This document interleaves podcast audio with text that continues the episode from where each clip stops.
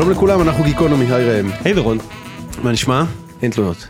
אמ, אנחנו מקליטים את הפרק הזה בערב יום השואה, שזה קצת מוזר אני חייב להגיד. היה לי מוזר לבוא לפה, הכל סגור. אה, ובכל זאת, אה, זה פרק שממש חיכינו לו. שלום רב לאורח שלנו, פרופסור אריאל רבולשטיין, אני פשוט מתרגש. אמ, ואני רק אמנה חלק מהביוגרפיה שלך, מעבר לזה שאתה אה, פרופסור ומרצה באוניברסיטת תל אביב, בחוג לכלכלה וב-NYU. אתה חתן פרס ישראל, 2006. מודה באשמה. על מה קיבלת, או שזה פרס ישראל זה כזה גלובלי, אתה מקבל על, על מי שאתה? הם מקבלים את זה על, באיזשהו מקום על ההישגים במחקר עד לאותה נקודה שבה אתה מקבל את הפרס. זאת אומרת זה מפעל חיים, זה לא משהו מפעל, ספציפי. זה לא מפעל חיים במובן שיש פרס של מפעל חיים, שניתן למשל השנה לדורון אלמוג, זה okay. מפעל אוקיי. חיים באמת. אה, במדעים או באקדמיה זה ניתן עבור אה, סדרת אה, מחקרים או סדרת תרומה למחקר באותו תחום. אני הולך טיפה להגביר את המיקרופון שלך, כי אתה אדם... אני מדבר בדרך כלל בלחש. זהו, אתה מדבר כן. רך. נכון. זה מעולה, אני אגביר אותך. זה מאוד מצוין. זה דווקא טוב, כי אז הבאסים נתפסים, זה כאילו, אתה יודע שזה נכון. ממש טוב. נכון. אוקיי. אז כולם בשיעור רצים לשורות הראשונות אצלך? אני מבקש לפחות, יש כאלה שנתקעים בסוף, כן. כן, אבל כן, זה נחמד לי. אז פר, פרס ישראל ב-2006, ויש כאילו דיבור כזה. לא, לא. לא, לא, די, די, הלאה. כן. אנחנו לא הולכים לעשות את זה? לא, לא, בשום טוב, אז. מספיק, אנחנו נפסיק פה. תשאיר לידיעות אחרונות. אני, אני, רוצה, אני רוצה להתחיל דווקא בגלל שזה ערב יום השואה, אמ, במאמר אה, שקראתי היום, אה, אפילו בלי קשר לזה שאתה מתארח אצלנו, אה, מישהו שיתף לי לפיד, שוב מאמר שלך מלפני כמה שנים על זה שצריך לבטל את יום השואה. לפני שנה. אה, למה? זה באמת מאמר שכתבתי לפני שנה, ואני חושב שהעיתוי הוא חשוב, כי צריך לראות את זה בקונטקסט הפוליטי או הכללי, ולא, זה לא משהו שחשבתי עליו כשהייתי ילד. תראה, אני, זה נושא מאוד רגיש, ובטח בערב יום השואה קשה קצת לדבר עליו, אבל ובכל זאת. תראה, אני רוצה להגיד משהו לגבי רקע. אה, אני בא, הוריי לא אינם פליטי ש- אה, שורדי שואה, הם עלו לארץ ב-35 ו-39. למרות שאתה מציין שאתה קרוי על שם אה, שני... אה, שנייה, נגיע לזה מיד. סליחה. הם עלו לשלוש... אני רק מציין, אתה יודע, יש, אה, אני מתהדר במה שאני מתהדר, זה הפך להיות התהדרות שההורים חזרו מאושוויץ, ההוריי לא חזרו מאושוויץ, 35-39, שניהם עלו לארץ. אוקיי. אה, אבל לעומת זאת, אה, כל משפחותיהם למעט אח אבא שעלה לארץ עוד בשנות ה-20, נספו בשואה. ומטבע הדברים, אה, שאני חושב לפעמים על ההורים שלי, גם על אימא וגם על אבא, וחושב על הילדות שלי, אני נולדתי ב-51, אנחנו מדברים על שנות ה-50. פרספקטיבה של הזמן, דרך אגב זה תרגיל שאני מאוד אוהב לעשות אותו, כמה שנים עברו מאז. אז, אה, אז, אז, אז, אז בשנות ה-50, שאני זוכר את עצמי כילד כבר, ו, וזוכר את יום השואה בשנות ה-50, אנחנו מדברים על משהו בסביבות אה, אה, 12-15 שנה אחרי, נכון. אחרי אה, סוף מלחמת העולם השנייה. נחזור אחורה, כדי לקבל פרספקטיבה, אנחנו מדברים עכשיו על התאומים. נכון. זאת אומרת, זה המרחק. אנחנו מדברים על התאומים ואנחנו מדברים על עידן שבו תנועת המידע הייתה הרבה יותר איטית, זאת אומרת ידעו הרבה פחות. כן, אני לא בטוח שזה הנקודה המרכזית. הנקודה המרכזית היא טווח הזמן שבו אתה מעכל את האסון הנורא הזה. אני, לחשוב על ההורים שלי, שבמשך כמה שנים אחרי אי ודאות מסוימת, פתאום מתברר להם שאין להם כלום. שכל המשפחות, לרבות ההורים והאחים והאחיות ובני האחים ובני האחיות ובני דודים וכולם וכל העולם שהם באו ממנו, כולו נעלם. זה משהו שבכלל... אני ודאי כילד לא הבנתי אותו, לא הערכתי את, את התופעה המחרידה הזאת ואת הקושי לחיות בצורה כזאת, וזאת בוודאי עוד היו באותה תקופה אנשים שגם עברו את מאורעות השואה, ובוודאי היה עוד יותר קשה. אבל גם ככה, לבוא לארץ ישראל, לבוא לירושלים ולחוות את החוויה הזאת, אז אתה יכול לתאר לעצמך שאווירת השואה הייתה בבית, אבל מה שאני, התרבות שאני בא ממנה היא תרבות של איפוק עמוק. ואני אתן לך כמה דוגמאות. למשל, אני לא זוכר את ההורים שלי דיברו אי פעם על המושג הגרמנים רצחו את ההורים שלי. הביטוי רצח לא הופיע. היה ביטוי, הם הלכו. כן. אני הסתכלתי לפני כמה שנים ב... הסתכלתי לפני כמה שנים, בדפ... קראתי את דפי העדות, שבשנות ה-50 ביד ושם התחילו לאסוף דפי עדות על, נכון, על הנופלים. נכון. על הקורבנות, ואימא שלי חתומה על דפי העדות של המשפחות שלה. איך היא ציינה את סיבות המוות? לא כתוב כלום, היא לא ידעה כלום. היא כתבה לכל היותר, היא כתבו לאחרונה היו בגטו ביאלסטוק, זו הייתה דרישת שלום האחרונה שהם קיבלו. זאת אומרת, היה איפוק בהתייחסות. לא היו למשל, בבית לא היו תמונות של המשפחה. לא היו תמונות של המשפחה. היה, אחרי הרבה שנים גיליתי, בצ... ב... היו תמונות, התמונות היו מוחבאות מתחת לסדינים ולמגבות בארון. זאת אומרת, לא היו תמונות ובחרו שלא להציג אותן. נכון. עכשיו, זה לא שהתביישו, בשום פנים ואופן, כן דיברו, כן דיברו ועשו כל מיני פעולות ש... שהעבירו את התרבות או את, ה... את האווירה של הבית לתוך כמה שאפשר היה, לתוך ירושלים. אבל היה דגש על התכנים ולא על הסמלים ולא על ה... כן, ביום כיפור, מה, כן מה זאת אומרת על התכנים? על מה כן דיברו? מה כן היה נוכח? תראה, אני חושב שקודם כל היה, הייתה נוכחת תרבות, הייתה נוכחת, היה נוכח, אני גרתי בירושלים, נולדתי בירושלים, אה, סמוך בשכונת, אה, שהיום נקראת שכונת הבוכרים, בשעתו נקרא תל ארזה, זה לא רחוק מהסביבה החרדית, הייתה סביבה מאוד מעורבת. אה, ההורים שלי עברו, נעשו חילונים, אבל הם, הם באו עם המון המון כבוד למסורת, והייתה העברה של מסורת שאני מוכרח להגיד לגנותי, שאני לא הצלחתי להעביר לילדים שלי. הייתה אווירה, הייתה, היה המון קודם כל כבוד גדול, זה עבר אליי למשל בצורה שאני, יש הרבה אנשים סביבי בסביבה הפוליטית, תרבותית שלי, שלפעמים אם הם אומרים את זה או לא אומרים את זה, הם שונאים את החרדים. אני לא משנה מה שהחרדים יעשו, אני לא יכול לשנות אותם, כי הם בשבילי החרדים זה דמותם של הסבא והסבתא והדוד וכולי וכולי. אז הייתה הבהרה, קודם כל, אבא לאבא היה חשוב מאוד, שכן אני, לא רק שאני, שאני כן אקבל קצת אה, יידישקייט, במובנים האמיתיים, אתן לך דוגמה. הייתה תקופה מסוימת אה, שאני קצת חזרתי בתשובה. ואני ביקשתי מאבא ל... לקנות, אה, להתחיל לשים עליי טלית וציצית. באיזה גיל זה היה? 12, 13, משהו okay. כזה. ואבא התנגד, ואבא, ואבא לקח אותי לסיבוב, אני זוכר, אבא, אחד הדברים המרגשים שהיו לי, שהיה לוקח אותי לסיבוב בשכונה, ואז היינו הולכים, אני זוכר את המקום, לא רחוק משכונת מאה שערים דווקא, שבה הוא הסביר לי, הוא אמר לי, זה לא, אבל אם אתה רוצה כל כך, אז אני אסדר לך מורה שילמד אותך אה, שולחן ערוך ופרק משנה ופרק תלמוד ו- ו- וכולי וכולי. דף תלמוד וזה, וזה הוא עשה, זה התוכן, זה לא הצורה. הבנתי. ו- ו- ו- והזיכרון אבל, אבל הוא לא בתמונות. אז... עכשיו, אתן לך דוגמה, דוגמה, אותי לפחות היא מרגשת. אני בשלב מסוים גיליתי, אחרי שאמי נפטרה, גיליתי איזשהו... אה, טוב, אני מתרגש אפילו שאני אומר את זה עכשיו. גיליתי איזה מעמד כזה, קטן מאוד, קטן, עם תמונת פספורט כזאת של אבא שלי בחזית. ושמחתי שאימא שלי החזיקה כזה דבר, לא יודע בדיוק לאיזה צרכים ובאיזה זמן, זה היה בוודאי מלשנות ה-50. ואז פתאום גיליתי מאחור, גיליתי תמונה שהיה כתוב מאחוריה בלה. ובלה הייתה בת אחותה האהובה של אימא שלי, אימא שלי בשלב מסוים כמה שנים למדה בסמינר מורים בגננות בוורשה, והיא טיפלה קצת בבת של אחותה שהם גרו בוורשה, והתקשרה מאוד לאותה בלה, ובלה הופיעה מאחורי התמונה של אבא, הוחבאה. בקטן, מאחוריה. עכשיו, אותי זה מאוד ריגש, כי בהרבה בחינות יש לי הרבה סיבות לחשוב שאני מבחינה מסוימת הייתי תחליף לבלה. כן. עכשיו, אה, אימא שלי ילדה אותה, אותי ברגע האחרון, בגיל 43, ואנחנו מדברים על תחילת שנות ה-50, זה היה מאוד נדיר, זה לא עכשיו. 43 ב-1951 זה חצי נס. זה חצי נס, כן, ואחרי הרבה הפלות וכולי וכולי, ובאמת עם קושי עצום, והפסיקה לעבוד בעצם בגללי וכולי וכולי, וכלומר, עכשיו, עם הרקע, אז אני מדבר עכשיו עם הרקע הזה. עם הרקע הזה שהשואה היא לא נוכחת במובן שאולי אנשים שחזרו מאושוויץ אה, אה, העבירו אותה, ודאי לא אה, בצורה הזאת. אבל כמובן הקרוב המשפחה היחידי שהיה מגיע אלינו לסדר היה דוד אברהם פינק, שהיה שורד אושוויץ אסלי.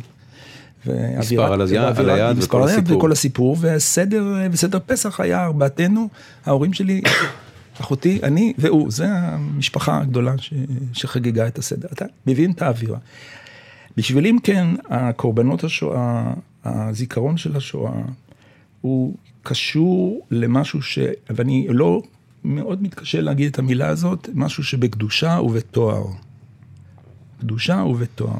אני לא אומר את זה כמעט לשום דבר, על שום דבר, אולי על החיים עצמם, אני מדבר על קדושת החיים.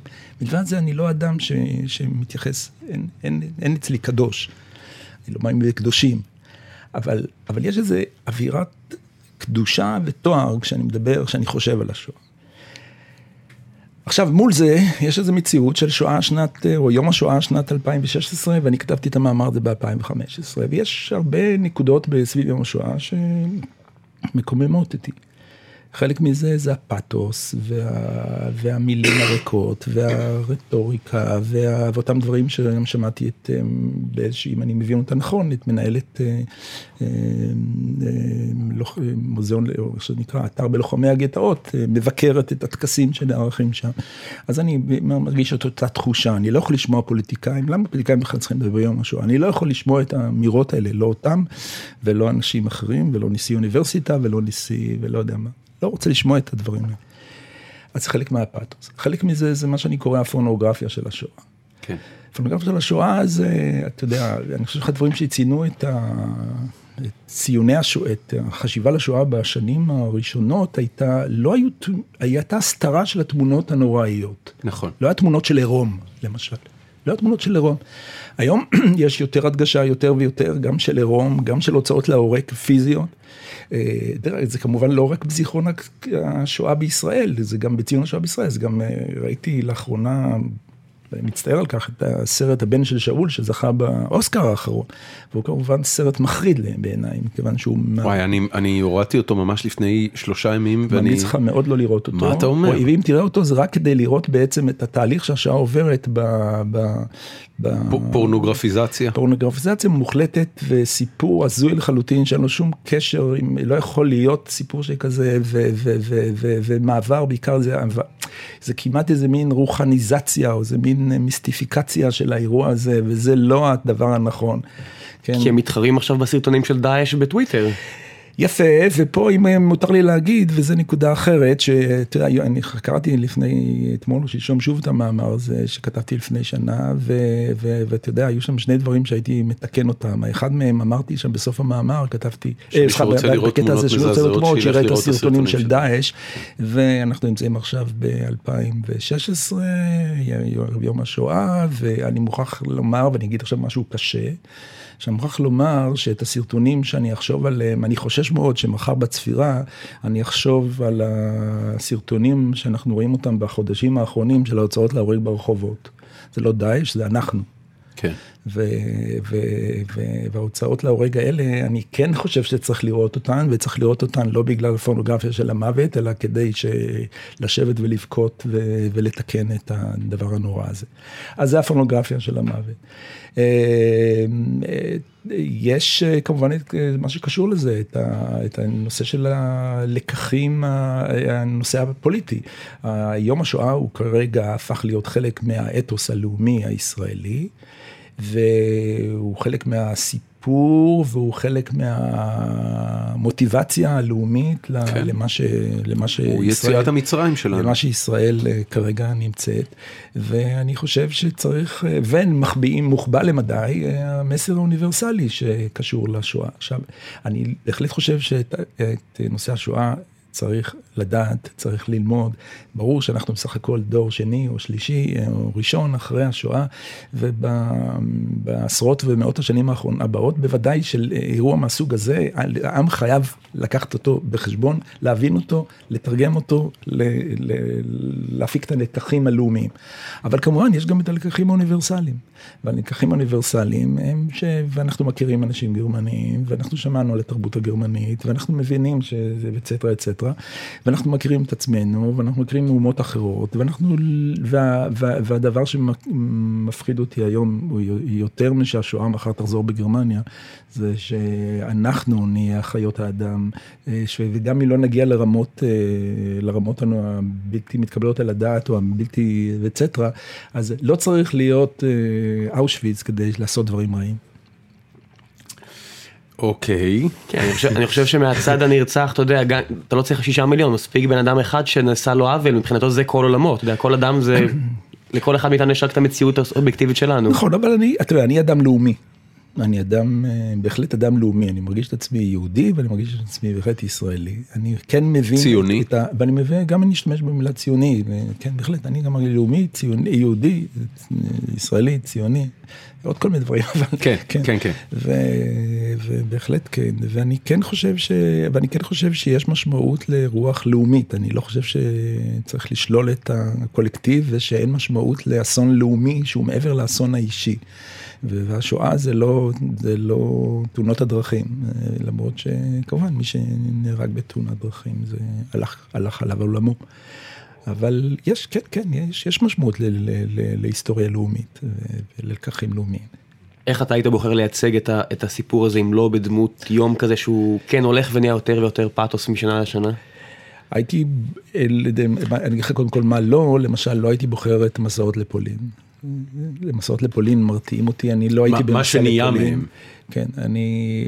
אתה יודע, זה נשמע כמו, המסעות לפולין נשמעו כמו רעיון טוב בנקודת זמן מסוימת בעבר. זאת אומרת, העובדה, אני יכול להגיד לך, אני אה, גדלתי בתקופה שרק התחילו עם זה. אני לא טסתי, אבל לדעתי מחזור אחד או שניים אחריי כבר התחילו לטוס לפולין. אה, וזה בהתחלה היה אה, פריבילגיה של מתי מעט עשירים, ולאט לאט זה הפך למשהו שהוא לגמרי בנורמה, גם בגלל שתיירות הפכה לזולה יותר. ו... בהתחלה זה נראה כמו באמת חוויה מכוננת, אתה יודע, המקום הזה שראית ושמעת עליו כל כך הרבה, ללכת ולעבור את החוויה הזאת, זה היה מטלטל, אנשים חזרו ודיברו על איך הם בחרו והתפרקו וזה. תרשה לי לצטט עוד פעם את אימא שלי? בטח. אה, עליה שלום. אה, אני נסעתי לפולין פעמיים, פעמיים נסעתי לביאליסטוק ליתר דיוק, ביאליסטוק זה העיר ששני הוריי הגיעו ממנה.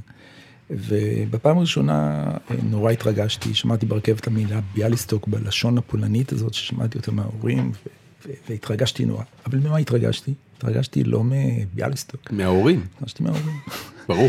אה, עכשיו, כשאני נסעתי, אמי ידעה את אבי כבר נפטר, אמי הייתה בחיים, ואני אמרתי לה, באתי לחקור אותה, תגידי לי, איפה גרת? והיא כבר לא זכרה איפה היא גרה. והיא זכה בערך, אבל היא, היא לא הפסיקה לנזוף בי. אה, למה אתה נוסע לשם? כן. בשביל מה אני נוסע לשם? אין שם כלום, אין שם, אין... העם היהודי לא קיים שם. מה שיש שם זה שרידים של מצבות. מצבות. אבל אה, האדם מחפש סובלימציה, אתה יודע את זה. האדם מחפש כל מיני דברים, אבל השאלה אם צריך לתת לו את זה. שאלה טובה. אז קודם כל אני נסעתי לשם, אני אומר לך, נסעתי ואחרי זה הייתי שם יום אחד, ולאחר מכן החלטתי שאני חייב לחזור לשם שוב. חזרתי שוב לשלושה ארבעה ימים, נתתי אפילו הרצאה באוניברסיטה של ביאליסטוק, וגרתי, והיה חשוב לי להישאר במלון שם איזה יומיים שלושה, ולהעריך את העיר. רציתי כאילו להתחבר, אבל האמת, עוד פעם, לא רציתי להתחבר עם השואה, רציתי להתחבר עם, אה, עם הסיפורים או עם התחושות מאיפה אימא ואבא באו. כן, שורשים, אבל רצית אין, את השורשים. אבל השורשים הם לא שם, כי השורשים כאימא ואבא גרו בביאליסטוק, כאשר היה שם כמעט, או אה, ביאליסטוק בתקופה הזאת היה רוב יהודי, או כן. קרוב לרוב יהודי. זה סיפור אחר לגמרי, והיהודים ש, היהודים שנמצאו שם, המקבילות שלהם הרוחניות, עד כמה שאני יכול להבין, עוד כמה שאני הבנתי מההורים שלי, נמצאים במקום אחד ויחיד, ישראל. וזה במאה שערים. הבנתי. לפחות זה נכון, אני יודע שכמובן הרבה מקורבנות השואה לא היו חרדים. אתה אומר אם אתה באמת רוצה לעשות... אבל אם אני רוצה להתחבר, כן. אז, ו, ו, ושוב, אני מדבר על תוכן ולא על סמל. אבא, ש, יום, אבא שלי היה מתנגד, אמא שלי הייתה ממשפחת חסידית. אמר, אמרת מתנגד. כן. ירושלמי. כן, ו... זה לא ירושלמי, זה חרדי. מתנגד זה, זה דיבור אשכנזי חרדי. אמא שלי באה ממשפחה חסידית. כן, כן, כן, מתנגד. למרות זאת הם ניסו, וזה לא היה מובן מאליו, אבל אני צריך להגיד אבל שאבא שלי שרוצה לקלל את אימא שלי, הוא היה אומר לה שהיא בת משפחת חסידים. באמת? כן. עכשיו, זו הייתה הקללה. עכשיו, למרות זאת, אני אומר את זה, למה אני אומר את זה? את זה שלמרות זאת, אז אבא שלי, פעם אחת בשנה, בליל שמחת תורה, היה לוקח אותי להקפות בסלונים שטיבל, שזה היה בשכונת בית ישראל. וזה אחת החוויות המכוננות ביותר שלי. כן, זה כיף לא נורמלי. זה האירוע הזה, זה משהו שיש בו כן תוכן, ויש לו כן תפילה, ויש בו כן אבל משהו. אבל הוא המון, המון סימבוליזם, אתה יודע, ההקפות של שמחת תורה, מה יותר סימבוליזם מזה? כן, כי תוכן אתה יכול להמיר גם לשם, אתה לא צריך, הצורה זה לא... לא, זה בסדר, אבל נכון, בסופו של דבר זה חגיגה, אתה יודע, אה, אה, מצקצקים היו אומרים שזה אפילו חגיגה פגאנית, מה זה, זה חבורה של גברים. גם הנחת תפילין, אתה יכול להגיד, יש פה ערבוב של הרבה, כל דבר נכון. הוא ערבוב בחיים של סמלים. אבל השאלה אם יש פה גם, בכל זאת, אני אומר תוכן כי זה כן התחברות עם איזה עולם מסוים, עולם שהוא מלא, ודאי שהוא עולם גדוש עם הרבה תכנים, כן. וערכים ולמידה וכל מיני דברים כאלה. מה שאמרתי לך קודם, האבא אמר לי, במקום ציצית, תלך ללמוד. כן. וזה הערך המרכזי שהוא ספג בבית אביו.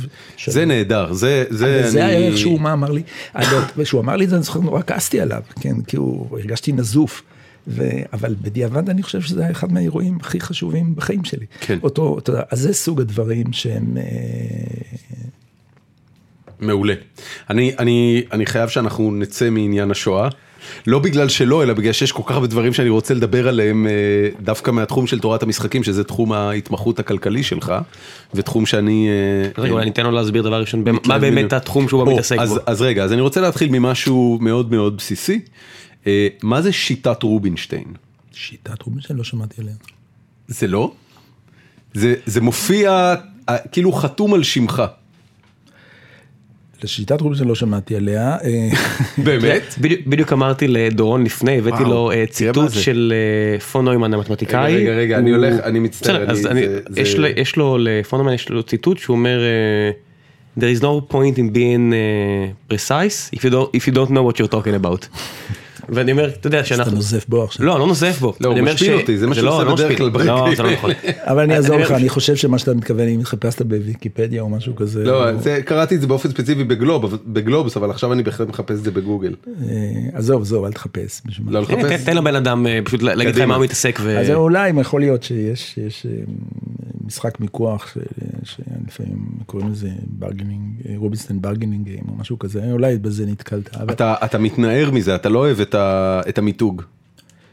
אני לא אוהב את המיתוג. למה? לא אני מרגיש לא נוח מזה, עם זה, אני לא, לא יודע, זה לא, אני לא אדם צנוע, אני לא מרגיש צניעות, אבל זה, לא יודע, זה, זה לא מתאים לי, אני לא יודע, יש דברים שלא מתאימים לי. במה אתה כן אה, מעדיף להתהדר? למשל, אני, אני לא אוהב ימי הולדת, אני לא רוצה, לא יודע, אני לא, מה?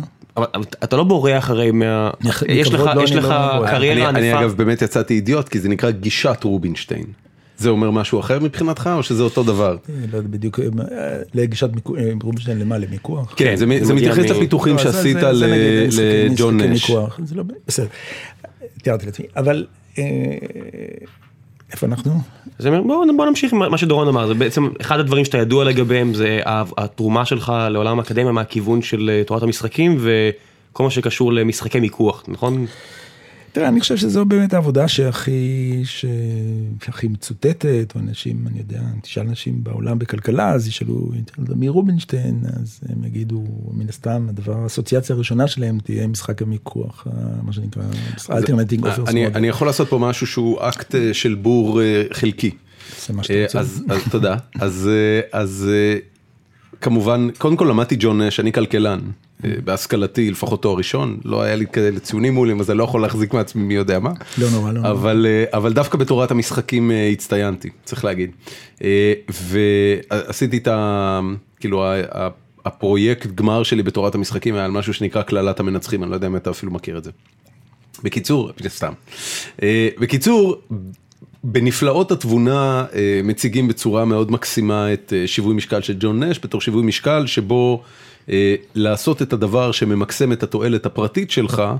הוא לא בהכרח הדבר שטוב יותר לכלל השחקנים. זאת אומרת, אם כלל השחקנים יעשו משהו שהוא פחות מהתועלת האישית שלהם, אז התועלת של כלל הקבוצה תגדל.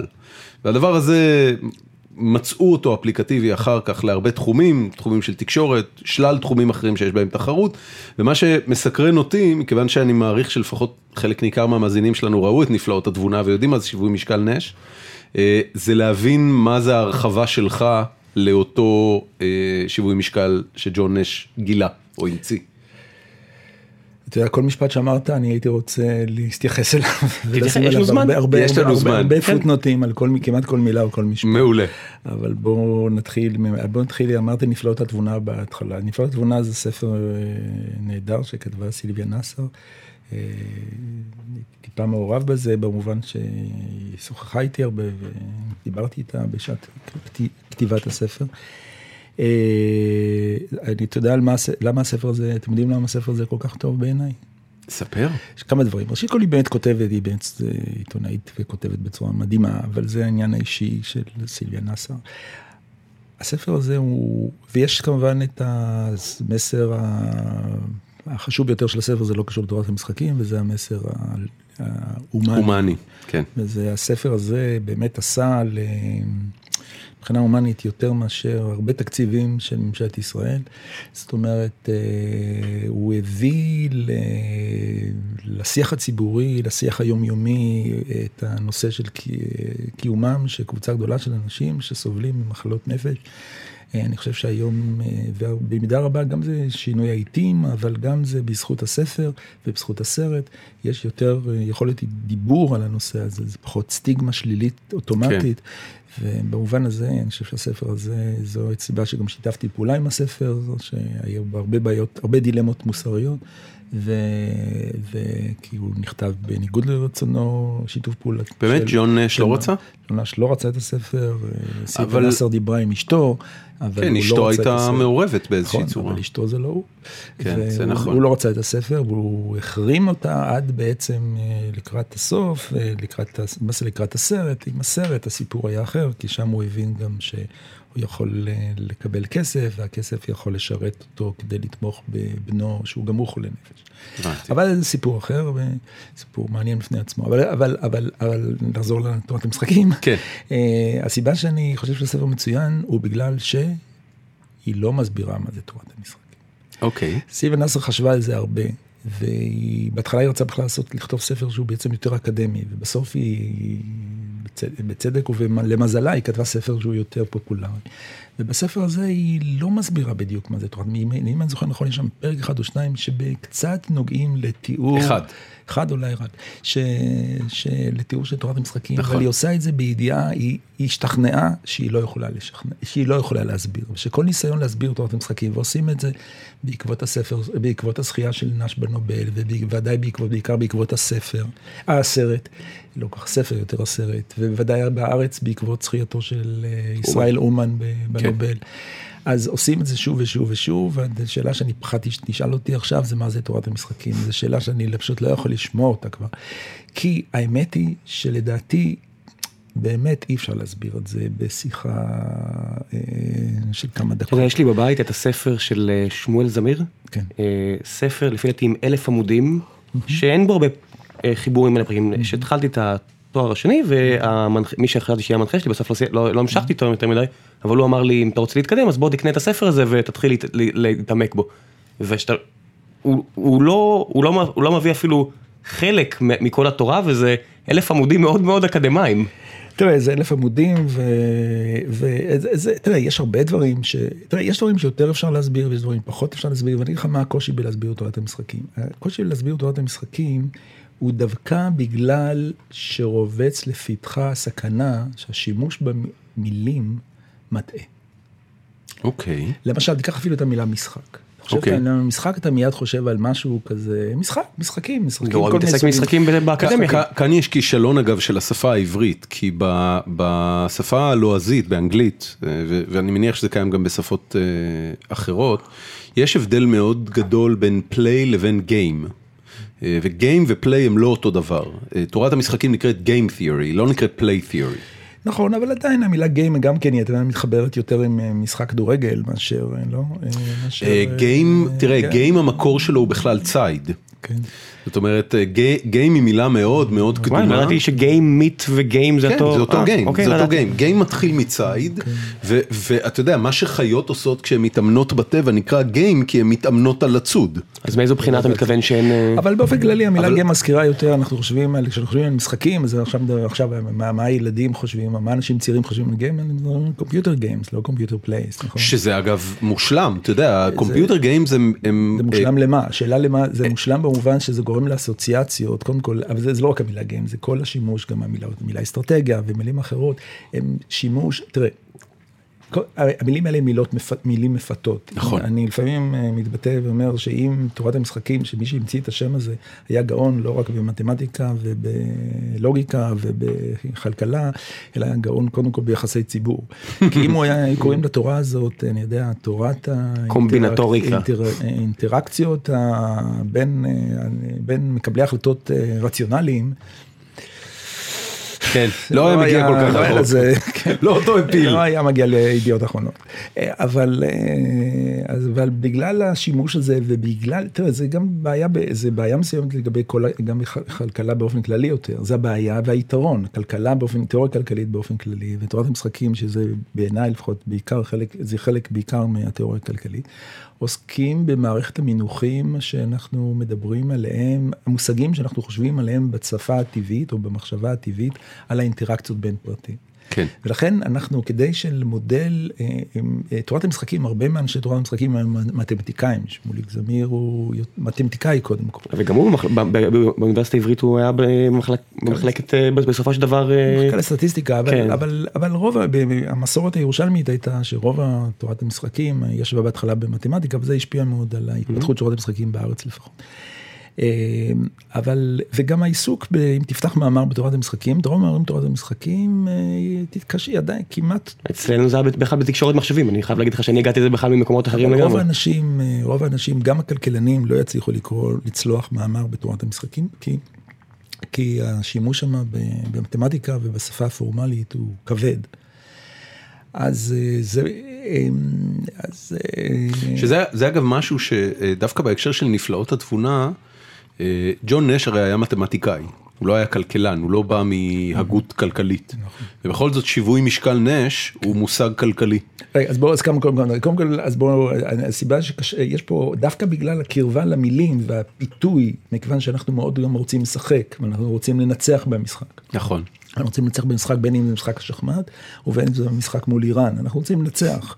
אנחנו מחפשים אסטרטגיות מנצחות, ו- ו- ו- ויש פיתוי להסתכל בתורת המשחקים כאיזה אבן שואבת, או כמקור, כמעיין מעיין של רעיונות, איך להצליח במשחקים. עכשיו פה יש ויכוח גדול בין אנשי תורת המשחקים, אה, ואני נמנה פה על הצד אה, קצת קיצוני הייתי אומר, ואני משום מה אשים את עצמי בצד שמאל כאן, אבל זה יכול להיות גם ימין, במובן שאני חושב שלתורת הישימות של תורת המשחקים היא חלשה ביותר. באותם מובנים שבדרך כלל אה, הציבור אה, ומי שמשתמש בתורת המשחקים אה, אה, רוצה, חושב שהוא יכול להשתמש בתורת המשחקים.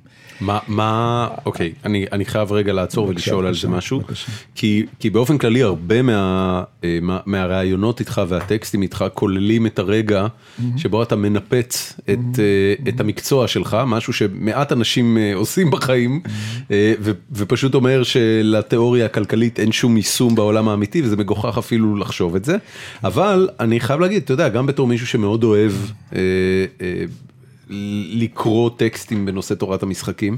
אה, יש הרבה דברים בתוך הסיפור הזה שהם כן מרגישים לך כאינדיקטיביים לדברים שאתה נתקל בהם בחיי היומיום. אה, אז, אז למה אתה כל כך נחרץ בזה שאי אפשר לש... ל... ליישם את זה? כי זה לא מדויק מספיק? לא, לא, זה לא שאלה שלא מדויק מספיק. זה- תראה, נתת את הדוגמה, אמרת שהסרט או הספר אה, מסבירים היטב את תורת המשחקים, והשתמשת בדוגמה שידועה בשם הדילמה של האסיר. כן, אה, לא? האמת שזה לא. הסרט, דיברת על שם, יש שם את הסיטואציה בבר. כן, אתה זה לא דילמת האסיר. כן, זה, אני- זה אמור להסביר את שיווי משקל נש, אם אני מבין אותו נכון. תראה, יש שם, זה לא בדיוק, אה, יש שם, האמת שזה נקודה בספר, בסרט, שזה לא הספר, בספר זה לא מופיע, זה הסרט. בסרט, למרות שהרלד קון המנוח ייעץ לכותבי התסריט אה, בנושא הזה, למרות זאת, הסרט נכשל שם לגמרי בנקודה הזאת. אנחנו לא יכולים כרגע לראות את זה, אם היינו יכולים לראות- להקרין עכשיו את הסרט, אני, היה, תראה, היו- שנים שהייתי מעביר הרצאה פומבית כזאת, שנקרא ג'ון נש beautiful mind. אני, אני אגב יכול לשחזר את הסצנה ו- ב-30 שניות בצורה מאוד מדויקת. ויש שם, אם אתה זוכר, למשל, בסוף היה שם, ג'ון נש כאילו יוצא מהחדר ושחזר, אתה תעשה את זה. אז מה, מה שקורה זה שהם רואים חבורה של בנות יפות בבר, אה, ואחת מהן היא יפה באופן מיוחד. היא בלונדינית, היא גבוהה יותר, היא יותר סקסית, היא גם כמובן מוארת ומאופרת טוב יותר. ואז אה, ג'ון נש מסביר לחבורה של הסטודנטים, כי הוא אה, אה, בוק לא קומוניקטיבי, אבל הוא כן אומר להם, שאם הם כולם יריבו בניסיון לתפוס את הכי חתיכה מבין החבורה, אז כולם יפסידו, כי גם החברות ייעלבו וגם היא תראה חבורה של שוטים שמנסים להשיג אותה, ולכן כולם יפסידו. לעומת זאת, אם הם ילכו רק על הבחורות האחרות, והבחורה היפה תישאר לבד, אז כל אחד מהם יוכל לתפוס בחורה לערב, ובסופו של דבר כולם ייהנו יותר. כן, ככה. מוצג, מוצגת הסצנה. נכון, אז יש פה, אז אתה יודע, זה כבר נכתב על זה הרבה, גם על הסרט ועל באיזה מידה מה בדיוק, מה המשחק שבדיוק מתארים, אפשר להציג את זה בכל מיני צורות, ולא נעלה עכשיו את המאזינים בדיוק על הפרטים כאן, אבל תראה, בדרך כלל את הנקודה, היה, יש שם המשך שם, שהוא שג'אן, אה, בעצם מה שהוא אה, אה, אומר גם שם שאדם סמית was wrong, אתה זוכר? כן. יש שם משפט, שהוא יוצא, נכון. אדם סמית was wrong. כלומר, הוא מציג, בסרט מוצג, ובנתחם מסוימת בצדק, שמושג שיווי משקל שינה שהוא תחליף של מושגי, מושג שיווי משקל התחרותי, שזה פה הוא מייחס את זה לאותו לאדם סמית. עכשיו מה, מה קורה כאן? יש, כמה, יש פה חלק ודאי נכון קודם כל. החלק הנכון הוא שהמושג השלט בתיאור, בתיאוריה כלכלית, בכלכלה בכלל, עד לקפיצה בתורת המשחקים בשנות ה-70 או ה-80, היה מושגי שיווי משקל תחרותי. נכון. שבאמת אדם סמית ומושג של מושג תחרותי מייצגים אותו בצורה טובה ביותר. אה, רק כדי להבהיר למי ש... כן, אני אני אעשה את ההסבר הקל, שיווי משקל תחרותי בעצם מדבר על זה שאתה יכול עבור uh, כל שוק משוכלל לצייר עקומת היצע ולצייר עקומת ביקוש, ושיווי המשקל בין מחיר לכמות ייפגש בנקודה שעקומת ההיצע פוגשת את עקומת הביקוש. כן, אבל יש עוד דבר אחד נוסף שהוא חשוב כאן, וזה שמושג שיווי משקל תחרותי מוביל לתוצאה, שמה שכלכליים קוראים תוצאה יעילה או פרטו אופטימלית. זאת אומרת, יש כאן, ויש כאן פירוש של התוצאה הזאת, זה נקרא משפט הרווחה היסודי הראשון, יש פירוש של התוצאה הזאת כאילו המושג שהוא משקל תחרותי, קרי השוק החופשי, כן. מוביל לתוצאה יעילה, קרי טובה. כן. זה הסאבטקסט שנמצא שם. כן, המילה שהשתמשו בה אופטימלית, שזה הכי קשור נכון. לתורת המשחקים, למינמקס ולכל ה... זה משהו אחר לגמרי, זה יעיל, פרטו יעיל זה משהו אחר. לגמרי, נעזוב את זה, זה אוקיי. משהו אחר. עכשיו, מה אומר, מה קרה בתיאוריה, בעיקר בתיאוריה הכלכלית? העיסוק המרכזי בשימוש תחרותי התחלף בעיסוק בתורת המשחקים. כן. והוא בשימוש בתורת המשחקים בתוך הכלכלה. אוקיי. עכשיו, תורת המשחקים עוסקת בתחרות, כאשר מסיימים אותה לתוך הכלכלה, היא מטפלת בעיקר באינטראקציה בין מעטים. וכשיש אינטראקציה בין מעטים, נגיד הכלכלית המפורסמת ביותר, היא אינטראקציה של אוליגופול. כן. יש, אה, יש רק אה, שלוש חברות, אה, שלושה בנקים או ארבעה בנקים. כן, נניח שניים. ו, ו, ואז התוצאה היא, התוצאות הן אז לא יעילות. נכון. והכלכלה עוסקת הרבה בחוסר היעילות הזאת ובכל מיני ניסיונות, דרך חוקים, דרך רגולציה, דרך כל מיני דברים כאלה, להשיג, להשיג יותר יעילות, ולא משנה כרגע מה זה יעילות. כן. עכשיו, המשחק שבדרך כלל מביאים אותו כדוגמה המרכזית להדגים את הנקודה הזאת נקרא הדילמה של האסיר. עכשיו נעזוב רק את האסירים, אבל בסיפור שכל הפשוט, הכי פשוט ושכולנו יכולים להתחבר איתו, אז, אה, אז הייתי אה, קורא לזה, הייתי מתייחס לסיטואציה הבאה. כל אחד מאיתנו, כשהוא מחזיק את ה... אני יודע, את אה, עטיפת הארטיק, הדבר שבא לו ביותר זה לקחת ולהטיל את זה על המדרכה ולהמשיך הלאה. כן. אז, ואם אני אטיל את העטיפה, או אני אלכלך את הרחוב, אני לא אשמור את הניקיון, אז לא יקרה כלום, אז, אז רק אני. אבל אם כולם יעשו את ואם זה. ואם רק אני ואתה, גם כן לא יקרה הרבה. ואם אם, אה, חצי מהאוכלוסייה אה, שומרת על ניקיון וחצי לא שומרת על ניקיון, ואני מהסס אם לשמור או לא לשמור, אז אני מבין שהתרומה שלי היא, היא, היא, שולית, היא שולית. ולכן לי באופן אישי, מכיוון שההשפעה שלי על הסביבה היא קטנה, אבל הרווחה שלי או התועלת שלי, מזה שאני לא אתאמץ ללכת עד לפח הרחוק כדי להטיל את הזבל, היא גדולה, אז יותר טוב לי, ולא משנה מה השחקנים האחרים יעשו. נכון. לא משנה אם, אם, אם שומרי חוק, לא שומרי חוק, שומרי ניקיון, לא שומרי ניקיון. לי יותר טוב לבצע את הפעולה, אש, לא לשמור על ניקיון, להשלך, את ההשפעה לרחוב. ואז התוצאה היא שאם כל אחד מאיתנו פועל בצורה הרציונלית הזאת, אז, כול, אז התוצאה היא שהרחוב מלוכלך וכולנו, ועכשיו אנחנו שואלים את השאלה אם המצב, מה יותר טוב, שכולנו נשמור לניקיון, או שכולנו נלכלך את הרחוב, אז כולנו נסכים ש... שיותר טוב שכולנו נשמור לניקיון. נכון. אז זו הדילמה של האסיר בצורה הזאת, זה משהו שאפשר להסביר אותו לכל, לכל ילד. כן, אפשר באותה מידה גם לדבר על לא לרצוח. אתה יודע, זה, מוסר מאוד בסיסי. רגע, לרצוח, אתה יודע, כשמגיעים למוות, זה הכל משתבש. אז לא מוות, אז- המוות. אבל בוא נשאר כן. בדוגמה הזאת. בסדר גמור. אני חושב שזו דוגמה אה, מספיק... אה, לקחתי את זה רחוק. פיצצת את הדוגמה הזאת. מאוד. אז אבל. אז יש הרבה סיטואציות מהסוג הזה, זה סיטואציה מבחינה מסוימת שדווקא היא, למרות שאני בתוך תורת המשחקים והרבה אה, יתחילו ללמד תורת, אני כשאני מלמד תורת המשחקים אני בכוונה לא מתחיל עם הדוגמה הזאת. אני מביא אותה בסוף וכמעט אומר זה לא משחק. כי אם לוקחים אותה ברצינות את הדוגמה הזאת, אז בעצם, מה זה משחק? משחק זה סיטואציה שבה הפעולה הרציונלית, הטובה, האופטימלית מבחינתי הסובייקטיבית, תלויה גם במה שאתה תעשה והוא יעשה. נכון. אם הסיטואציה, אם, ה, אם, ה, אם לא משנה מה אתם תעשו, כמו במקרה של הניקיון, או הלכלוך של הרחוב, יותר, עדיפה לי הפעולה ללכלך מאשר לשמור על הניקיון, אז בעצם זה לא משחק, כי אני לא צריך להיכנס, אני, הביטוי שאני משתמש בו, אני לא צריך להיכנס לנעליים שלך, כן. כדי להחליט אתה מה לא טוב לי ביותר. להפעיל האם אני. צריך להפעיל, לה- להפציץ את איראן או לא, אני חייב, לי- אנחנו חייבים להיכנס לנעליים של איראן כדי להבין מה התוכניות שלהם. מה הם. יעשו אחר בלי כך. זה אני לא יודע, יכול להיות שהיה הכי טוב להפציץ את איראן, יכול להיות שלא היה טוב להם. כן, בדרך כלל מצמידים הסתברויות, אתה יודע, לכל ענף, ושאין לך את ההסתברויות האלה, זה פשוט נהיה, כן, אני, אבל- אני רואה הרבה פרשנויות. ההצמדה הזאת של ההסתברויות בתורת המשחקים, הרעיון הוא שלא סתם אני, זה לא של אפילו סתם, אבל זה לא שאני בונה סתם הסת- הסת- אמונות, אלא שהאמונות האלה גם הן נתונות לסד שאני מאמין שהאיראנים גם הם רציונליים. כלומר, אני צריך להיכנס גם לנעליהם שלהם, להעדפות שלהם, הם רוצים נאמר להשמיד את ישראל וכולי וכולי, ואני צריך להיכנס לנעליים שלהם, והם יודעים שאנחנו מתוחכמים וכולי וכולי, וזה כל האינטראקציה הזאת, זה על, על זה בתורת המשחקים. על הנערה של המושגים שקשורים לחשיבה מהסוג הזה, על זה תורת המשחקים.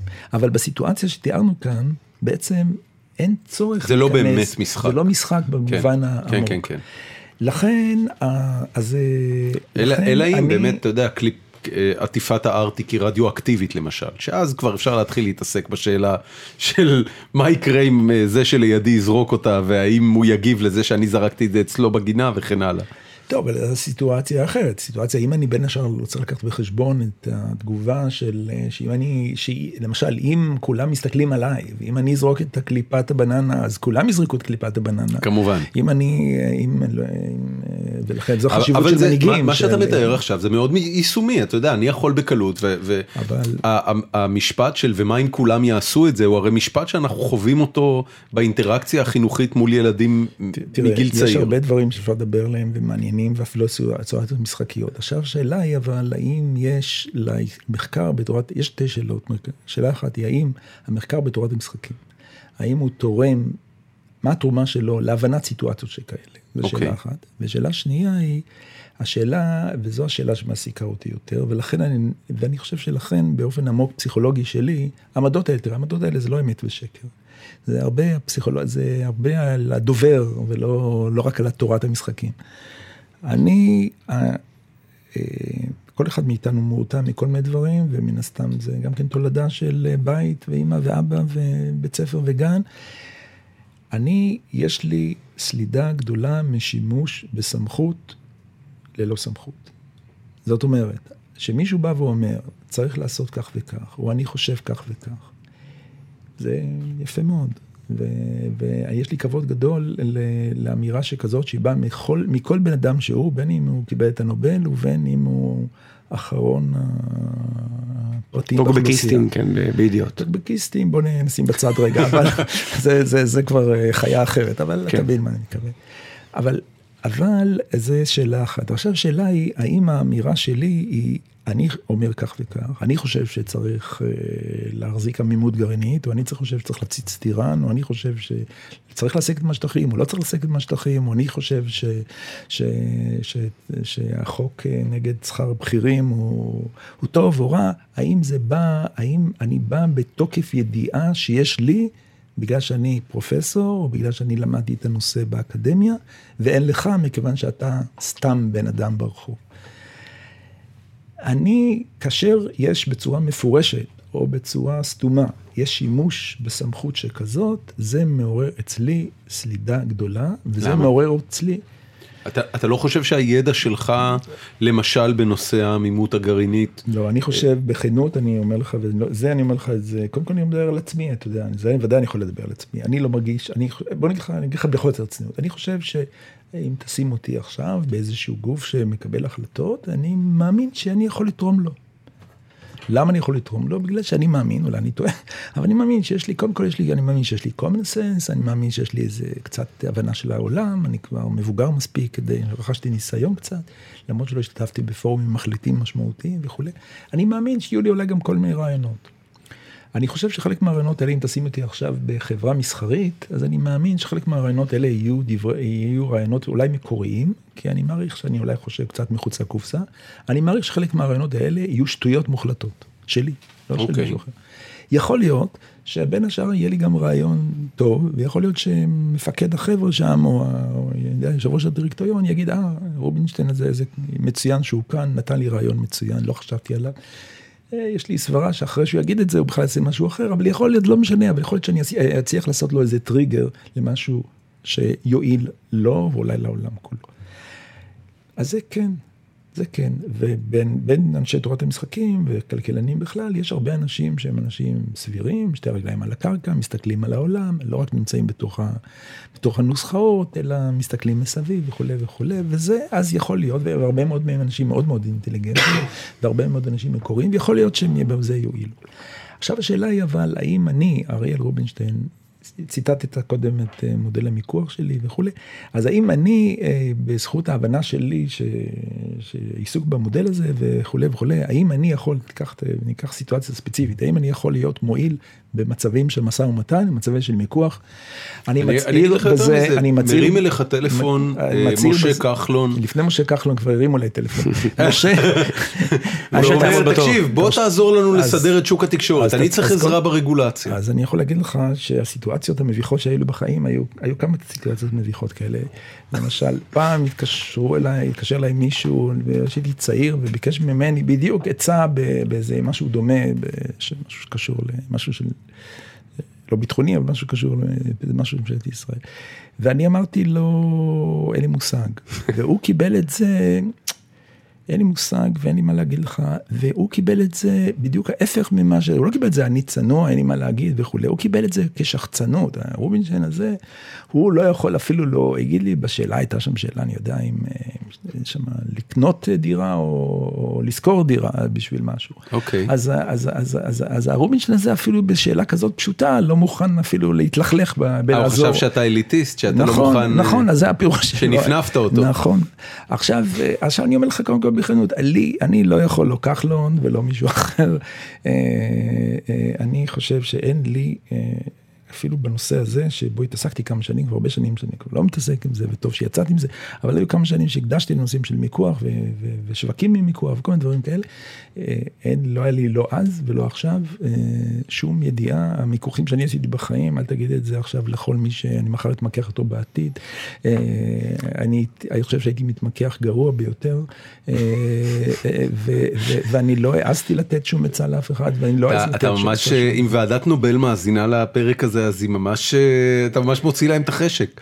אני, אני רוצה אבל, אתה יודע, אני, אני מקבל את מה שאתה אומר, ואני גם מקבל את ה... אבל שנייה, אבל תראה, אבל בואו, תראה, למה זה אולי מפריע לחלק מהאנשים? לחלק מהאנשים זה מפריע בגלל שיש כאן הנחה שאנחנו באקדמיה או בכלכלה צריכים להיות מועילים במובן הישיר של המילה. ואני כופר, אם לחזור שוב על התרבות הזאת שאני ספגתי בבית אבא, אני כופר בכך. שאקדמיה לא צריכה להיות מועילה. האקדמיה, היא לא, זה לא מזיק שהיא מועילה, היא תהיה מועילה. יכול להיות שהיא תהיה מועילה, ויכול להיות שהיא גם תהיה, ויכול להיות שהיא מועילה, ויכול להיות שאפילו אני מועיל. אתה יודע, יכול להיות שאפילו אני מועיל, אבל בצורה עקיפה. אני מועיל אולי בכך שאני חלק מתרבות, ובתרבות הזאת, שהיא, ששמה את העיון והדיון האבסטרקטי, המופשט, ה- הללא גבולות, ב- כמשהו מותר ורצוי, אני מאמין בתרבות הזאת, אני מאמין בתרבות הזאת, לא בהכרח שאני חושב שהתרבות הזאת, אין לי שום ראיות לכך שהתרבות הזאת תוביל את מדינת ישראל בהכרח לתל"ג יותר גדול מאשר התרבות בברית המועצות. אוקיי. אבל, אבל, ואפילו לא בסוריה. אני חושב שזה כן, כן. אבל, אבל, אבל, אבל אני, זה חלק, זה מערכת הערכים שאני, מאמין בה, ואני חושב שהרבה מאיתנו מאמינים בה, ככה אנחנו רוצים את החברה הזאת. כן, אבל אנחנו מאמינים בה כי היא נבנתה ככזאת, זאת אומרת, הסיבה שהאקדמיה, הרי האקדמיה לא תמיד הייתה אה, המקום שאליו נשואות העיניים אה, בידע האנושי. אה, הרבה שנים זה היה הדת דווקא, והסיבה שהאקדמיה תפסה את מקומה זה בגלל שהאקדמיה הוכיחה את עצמה באופן קונסיסטנטי ומתמשך לאורך מאות שנים, בתור זו שמועילה יותר לקיומו של המין האנושי, להערכת תוחלת חייהם של פרטים, לשיפור איכות חייהם של פרטים. לא בהכרח בכלכלה?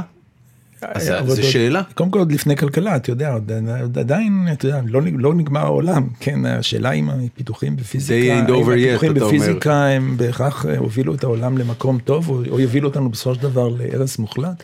האם הקדמה, כל מיני, יש פה, השאלות האלה רחוקות מלהיות פתורות. אבל, אבל תראה, אני לא מתכוון, לא מתעלם, ברור שיש הרבה מחקרים והרבה עיסוק שהוא ב, לא ב, ב, ב, במדעים באמת, לא בכלכלה, שהם, אה, שהם בוודאי מועילים בצורה ישירה, אם הם מביאים לפיתוח תרופות נגד סרטן, אז זה מועיל מאוד, וגם עם תרופות לתרופות. כן, גם, גם רגולציה של שוק תקשורת שנחקר הרבה ב, ב, זה, אבל תראה, בחוגים לכלכלה, זה משהו שמביא תועלת. קודם כל אני רוצה לעשות הפרדה בין שני דברים, אני רוצה לעשות הפרדה בין תיאוריה כלכלית ובין מחקרים אמפיריים. זה לא אותו דבר. אה, אה, אה, אני לא חושב ש... בוא נגיד אחרת, צריך להפריד בין עיסוק, האם לחשוב על רגולציה זה דבר חיובי? כן. אוקיי. Okay. האם יכול להיות שבצורה עקיפה, מודלים פורמליים מהסוג שאני מתעסק איתם, מודלים שיכולים לתרום להעברה של נושאים שקשורים לרגולציה של תקשורת או של בנקים מה שלא יהיה, אני מאמין שכן. אבל זה בשום פנים אבל לא אומר שאם אני מומחה בכתיבת מודלים, או אפילו אם אני התמחיתי בשטחים התיאורטיים שקשורים לרגולציה או לבנקים וכולי, שהעצות שאני יכול לתת הן עצות טובות. תראה, אני אתן לך דוגמה אחרת. אה, לוגיקה, אני לא מאמין שלוגיקן יכול לתרום בצורה ישירה לעולם. הוא לא יכול לתרום לשופט להחליט האם, האם הנאשם אשם או לא אשם, לברר את האמת. הוא יכול... רגע, רק, רק יותר... נאמר שאתה מדבר על הענף המתמטי של לוגיקה. כן, מתמטי או כן. הפילוסופי. כן. אה, תורת המשחקים, נחזור אליה, היא בעצם עובדה מסוימת היא על הלוגיקה. היא מקבילה מאוד ללוגיקה, בעיניי. עכשיו, אבל, אבל היא משתמשת במושגים יותר סקסיים, ולכן מדברים עליה יותר מאשר לוגיקה. ו... אבל שוב פעם, הנקודה המרכזית היא, היא מה באופן בלתי, תראה, גם, מה באופן בלתי ישיר אה, יכולה להיות תועלת של, גם של מודלים של תורת המשחקים, יכול להיות שכן. אבל להגיד לך שאני יכול עכשיו לחתום על, אה, על או לכתוב מאמר, תן, אתה עכשיו נותן לי משימה, מחייב אותי תוך 24 שעות או תוך 24 ימים לכתוב מאמר איך תורת המשחקים מועילה, אני משאיר לך דף ריק. אני לא יודע לכתוב, אני לא נתקנתי בזה. בצורה ישירה. בצורה עקיפה, כחלק מתרבות, כן.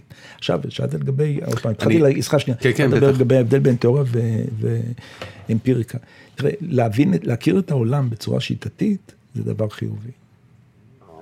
אבל זה לא תיאוריה, זה לא תיאוריה כלכלית, זה חלק מכלכלה. כלכלנים מתעסקים גם ב... יש הרבה כלכלנים מתעסקים בהבנת העולם. לא כולם עושים עבודה טובה, חלק גדול עושים עבודה שרלטנית, חלק מסיקים מסקנות שלהם שום, זה מאוד מסובך לקחת, אה, לקחת את העולם. אתה מדבר על שני התחומים האלה של מחקר כלכלי אמפירי ושל uh, תיאוריה כלכלית, התחומים האלה הם, הם מקבילים ולא נפגשים? תראה, יש הרבה דעות על זה, על השאלה הזאת. אה, מה דעתך? לדעתי הם שני דברים נפרדים. זאת אומרת הם מקבילים. היית מגביל את זה למתמטיק, לפלייד מתמטיקס ותיאורטיקל מתמטיקס? למיטב ידיעתי הפלטה מתמטית כן כולל גם אה, הישגים אה, מתמטיים. תיאורטיים. תיאוריים, אז אני, אני לא יודע לעשות את ההבחנה בדיוק. אני לא חושב שזה אותו דבר, אני חושב שהשיטות הן אחרות וההסתכלות לא, אחרת. כמטרת על של, של, של מה שאתה עושה למשל. אני לא, אני, לא, אני לא מספיק, אני לא יודע מספיק מה עושים עם applied מתמטי. לא, אני אומר אתה, בתחום שלך, מה היית אומר מטרת העל של, של כל התחום האקדמי הזה שתרמת לו כל כך הרבה?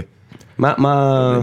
אני, אם, אני מטרת העל להיות חלק מתרבות. אוקיי. להיות חלק מתרבות, תרבות שהיא אה, דנה בדברים, מנסה להעביר אותם, מנסה לשחק איתם, מעניינת. אה, מה הוא- נקודה. מה עכשיו, הוא- אם היא בסופו של דבר תועיל גם במובן, יום אחד יתברר שמשהו בתורת המשחקים או בתורה כלכלית אה, מועיל בצורה ישירה, נפלא. תראה, אני אתן לך דוגמה, דוגמה טובה אקדמית בישראל. תראה, אני מקווה שאני לא עושה פה עוול לאף אחד. נדמה לי ש...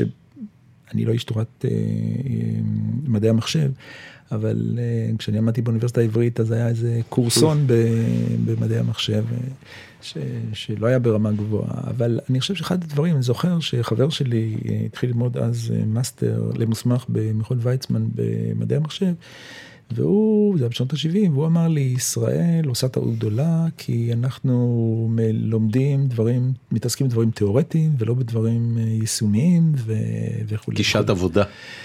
ואני, נדמה לי, ושוב, יכול להיות שאני מקווה שאני אני אאוטסיידר, ואני מקווה שאני לא עושה פה עוול ומדייק. נדמה לי שמזלה של ישראל, אפילו במובן הכלכלי, ואולי גם במובן הצבאי, לא אולי, במובן הצבאי, במובן, כמעט בקיצור, בכל המובנים התועלתניים, תועלתניים זה לא רק כסף, זה גם דברים אחרים, במובנים התועלתניים, שישראל, ונדמה לי שהשם מיכאל רבין צריך פה לצלצל, לקבל הרבה מאוד קרדיט, כי נדמה לי שהוא היה אחד האנשים המרכזיים, שבבחירה הזאת, בעיקר קודם כל באוניברסיטה העברית, של המדעי המחשב בצורה דווקא אבסטרקטית. והעיסוק האבסטרקטי והגבוה, לא אגב התכנותי, העיסוק היותר גבוה, שמאוד צמוד למחלקות למתמטיקה, ומשתמש במתמטיקה הגבוהה, גרם לכך, ועכשיו אני לא יודע בדיוק איך זה גרם, אבל, אבל נדמה לי שקודם כל מבחינת הסוציולוגיה, הוא גרם לכך שאנשים שהגיעו למדעי המחשב, הגיעו אנשים מעולים. הגיעו אנשים מעולים, ואנשים מעולים, גם אם יום אחד הם מעולים דבר אחד, הם, יש סיכוי טוב שהם יהיו מעולים גם בדברים אחרים, וכמובן עם הידע ו... עדי שמיר. ממכון ויצמן אה, דוגמה טובה לכך שמתחום שהוא כביכול איזוטרי לגמרי פתאום הוא הביא הברקה ששווה מיליארדי דולרים. נכון, אז יש, אז, אז זה קרה במדעי המחשב, אני, אני לא יודע, אתה צריך לדבר עם אה, מיכאל רבין, לשאול אותו האם מלכתחילה הוא חשב שזה מה שיקרה, יש לי ספק, אבל הוא בינינו וכדאי לדבר איתו. אבל אה, אני, אז, אה, אבל אתה יודע, לפעמים לא, של, לא לשמה בא לשמה, אז, אה, אז, אחד, ה... אחד המתמטיקאים שאני הכי נהניתי לקרוא את הביוגרפיה שלהם ובגלל הביוגרפיה הלכתי והעמקתי זה גם היה תחום שקצת התעסקתי בו בחור בשם פאול ארדוש.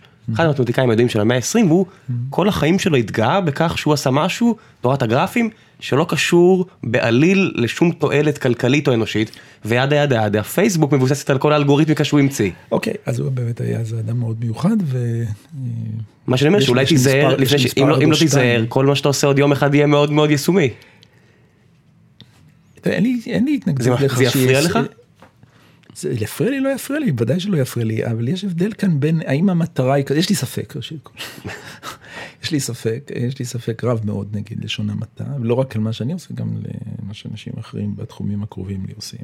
אבל יהיה, יהיה, אני, אין לי שום התנגדות, אבל יש הבדל אם אני, זו הכוונה שלי, והאם אני נשפט בזה, ועוד פעם, תראה עוד פעם מה מפריע לי. מה שמפריע לי זה לא ש... שמישהו בא ואומר, לקחו את המודל של מוישה ויישמו אותו וזה נפלא, וכתוצאה מזה התל"ג של ישראל עלה בשני אחוז, או כתוצאה מזה כולה, יש, האי שוויון בישראל ירד, ולזוגות צעירים יש, יש אה, דירה שמחכה להם. כן, אז זה לא מה שמפריע לי. מה שמפריע לי זה שאם מישהו בא ואומר... אה, זה שעכשיו זו- כולם זו צריכים להעלות את זו התל"ג. דעתי, לא, זו דעתי, ודעתי נסמכת על, נאמר בהקשר שאנחנו מדברים עכשיו, תורת המשחקים. זה מפריע לי. הבנתי. ואני אומר את זה גם, אה, גם... אה, אתה אומר אם- דעתך נסמכת על תורת המשחקים שאני מכיר, אז דעתך לא שווה כלום. אני לא אומר שהיא לא שווה כלום, עוד פעם, אני זהיר פה, יכול כן. להיות שדעתך שווה הרבה מאוד, ויכול להיות שאתה אדם אינטליגנטי, ויכול להיות שכדאי של- להקשיב לך כי אתה אדם, בגלל שאתה אדם ראשית כל, ודבר שני, בגלל שאתה אינטליגנטי ומקורי. אז יכול להיות שכן, אבל האם בגלל ידע שלך, אני לא יכול לראות למה אה, אנשים שהם פרופסורים במדעי, ב, ב, בתחום. בתורת המשחקים, דעתם בנושאים הרלוונטיים אה, היא אה, שווה יותר מאשר דעתו של... אני-. אני רוצה לא, להגיד לך רק לא דבר לראות. אחד, אני, אני אומר את אה, זה ודאי לגבי עצמי. לא סיפרתי לך את זה לפני שהתחלנו להקליט, אבל אה, אה, אחד מהדברים שאני עוסק בהם הרבה מאוד שנים זה עיצוב משחקים, אה, משחקי מחשב, עיצוב משחקים דיגיטליים. עכשיו למשחקים דיגיטליים אה, רובם בנויים לטובה של תועלת כלכלית, יש בשנים האחרונות, אה, אה, זה כבר לא שנים האחרונות, זה כבר כמה עשורים, אה, צומחת לאט לאט ליד תעשיית המשחקים אה, המסחריים למטרת בידור, אה, תעשייה של מה שנקרא Serious Games, שמאפשרת לעשות גם סימולציות צבאיות וגם כל מיני אה, משחקים שמטרתם לאמן רופאים, כי היום ניתוחים לפרוסקופיים הם, אה, הם מאוד דומים למשחקי וידאו אה, וכן הלאה וכן הלאה. בעיצוב משחקים, אה, אני לפחות מרגיש שהרבה מהדברים שאני קורא ו- ויודע על תורת המשחקים הכלכלית, הם גם יישומיים למשחקים אה, דיגיטליים, וגם עוזרים לי ללמד את הסטודנטים שלי איך לעשות משחקים דיגיטליים טוב יותר. זאת אומרת, יש משהו, הרי בסופו של דבר... מה זה בדיוק? מה- מה מה- מה נותן לך שם? השפה? אמ, אני אגיד לך מה זה, מה השתמשת פעם באיזשהו משפט של תורת המשחקים? אני מניח שבטח לא בצורתו הטהורה, אבל זה אחת משתיים, מה שהשתמשת או שלא השתמשת. כאילו, משהו, אז משהו אני אומר, התשובה היא לא. לא, דור, מה שאני מנסה להגיד זה שהוא לא. שהוא מדבר על תורת המשחקים, הוא מדבר על- על ה- על הפיתוחים הלוגיים, מתמטיים, השפה הפורמלית. אבל אני, אני, אתן לך, 95. אני אתן לך דוגמה, אני אתן לך דוגמה, בסדר? ואני אתן לך דוגמה שהיא דוגמה נורא בנאלית. אמ, משחקים שמבוססים על, אה, אה, על משוואות ניוטוניות של פיזיקה, הם משחקים כיפיים. זאת אומרת, יש משהו, והדוגמה אולי אחת המוצלחות ביותר מהשנים האחרונות זה Angry Birds. Angry Birds הוא משחק שבתוכו מתקיימת מערכת אה, חוקים מתמטית שמבוססת על חוקי ניוטון של גרביטציה, של תנועה של אובייקטים במרחב, של מה קורה כשאובייקט פוגש אובייקט אחר, והעובדה שהאובייקטים בתוך המשחק הזה מייצרים פידבק אודיו-ויזואלי שמדמה את העולם האמיתי, בעוד שזה בפועל, אה, אתה יודע, סרט מצויר, ציפורים אה, אה, כועסות שפוגעות באובייקטים שנראים כמו חפצים אמיתיים והורגות חזירים, אה, היא מענגת בצורה בלתי רגילה. עכשיו, זה, זה, זה יישומי לגמרי, ואני גם אומר שזה, אמ, אתה יודע, אף פיזיקאי, ובטח לא ניוטון, ניוטון, לא דמיין שהחוקים שלו יהפכו למשהו שיגרום לאנשים עונג בצורה שאנגרי ברדס גורם. אבל אתה יודע, יש הרבה דברים גם שקשורים לכלכלה, היום משחקים כבר כוללים בתוכם כלכלות וירטואליות, יש הרבה מאוד דברים שקשורים לזה, שכן, שמשתמשים בהם. איך עושים בלנסינג לכלכלה של משחקים? אה, כלכלה של משחק זה משהו שאתה רוצה לאזן אותו כדי שכמות הכסף ששחקן מייצר לעצמו והדברים שהוא מוציא את הכסף עליהם יהיו באיזשהו סוג של שיווי משקל סביר שגם מייצר עבורו תחושת עושר הולכת וגוברת. עושר בעין וגם קצת באלף. איך אתה עושה את הדבר הזה? אני ניגש לזה עם מושגים מתחום הכלכלה. אבל השתמשת בתורת המשחקים? אז, אז אתה משתמש ב... ב אני אגיד לך, אתה לוקח את, ה, את הרעיונות שבני אדם הלבישו על תורת המשחקים כדי להנגיש אותם לציבור הרחב. והוא מגיע מהתחום של הפורמליקה המתמטית. נכון, נכון, לא, ולכן... זה לא, לא מדויק. אה, אני, אני, אוקיי, אני רוצה. רוצה להמשיך את ה... תמשיך. אני חושב שהקו שלך הוא... אני מזדהה עם הקו שלך. אוקיי. אבל, אבל, אני הייתי אומר ככה, אני חושב שאתה שמת לב לנקודה חשובה, והיא שכדי שתורת המשחקים תהיה מעניינת, זה לא מתמטיקה תורת המשחקים. תורת המשחקים, כדי שתהיה מעניינת, תראה, לפעמים כשאני מדבר לסטודנטים ומסביר להם מה זה מודל כלכלי בכלל, אני חושב שההבדל מודל כלכלי ומודל מתמטי, הוא שמודל כלכלי, גם האינטרפטציה, הפשר, הוא חשוב. מודל מתמטי, אם אתה קורא למשהו שדה או חוג או חבורה, זה לא משנה, תחליף את זה בשמות א', ב', ג', זה יישאר אותו הדבר, השמות לא חשובים. בכלכלה השמות כן חשובים כי הם חלק מהמערכת האינטרפטציה והאינטרפטציה היא המר... האיזון הזה בין האינטרפטציה לבין המודל זה המרכז של הדיון. אז, אה, אז זה נכון קודם כל שיש פה איזה את הסובבות הבאה כדי שמודל יהיה מעניין צריך כדי להכניס בעצם א' מושגים לעשות, לעשות פורמליזציה או להציג מושגים שהם לוקחים מהעולם. וב' המסקנות צריכות להיות איזשהו, צריך להיות גם איזשהו common sense למסקנות, והמסקנות האלה, ואז כמובן יכול להיות, אה, אני חשוף לביקורת, ש, שבשביל מה צריך את המודל, כי ה-common sense כבר אומר לך את המסקנה. אז זה, זו באמת, ה, אתה יודע, המורכבות כאן של, ה, או חלק מהמורכבות של הקשר בין המודלים הפורמליים לבין, אז אני לא יכול להגיד שאני אני לא בא מהצד המתמטי. אני לא למדתי מתמטיקה, אני לא מוסמך, אבל, אבל אני מרגיש שהחשיבה שלי היא חשיבה, אה, הייתי אומר, כלכלית, תורת חברתית, אה, מהחיים, אני בא מהחיים, אני, מה שמעניין אותי, זה לא המודלים המתמטיים, מה שמעניין אותי זה החשיבה האנושית. אז אם ככה זה חומר נהדר למשחקים כמו שדורון אומר. כן, אבל השאלה מה אני עושה עם זה, כן, השאלה היא, האם למשל הצגה מהסוג הזה, כן, אם אני בא ואומר לך משהו מהסוג הזה, אה, רבותיי, אל תלכלכו את הרחוב, כי תורת המשחקים אומרת שיותר טוב ש... שאל תלכלכו את הרחוב, כי אם לא תלכלכו את הרחוב, אצטרה, אצטרה, אז האם אני, מה התרומה שלי לעולם, התרומה שלי במקרה הזה, לטעמי היא אפס. לקחתי איזה אינטואיציה, עכשיו קראתי, הכנסתי אותה לתוך המושג. כן, גם תורת המשחקים לא באמת אומרת, לתורת המשחקים. לא אכפת אם הרחוב מלוכלך או לא. יפה, אוקיי, יפה מאוד, אז קודם כל, תורת המשחקים היא לא תורה נורמטיבית. אה, נכון. רגע, בוא תנו את המונחים, כי מה שנעיר לכם לא בטוח ברור לכל שאר המאזינים. אז נורמטיבית הכוונה היא, זה לא תורה שהיא אה, נותנת אה, ציווי אה, ברור לפעולה. כן? קשה לדבר על המלצה של תורת המשחקים, מה לעשות. כן? אז, אז לכן, אבל אבל היא כן מציגה, אתה יודע, למשל, אני אני אחזור אני- לאותה, אני בטח, אז- בטח, אז- בטח. אתה- אז אני חושב ש... תראה עוד פעם, אני- יש גירוי, תורת המשחקים, עיסוק בתורת המשחקים, אם היית עכשיו יושב כמה שנים ולומד תורת המשחקים, יכול להיות שבעיסוק המסוים שלך עכשיו, כן. יכול להיות שהיו באים לך רעיונות. אוקיי.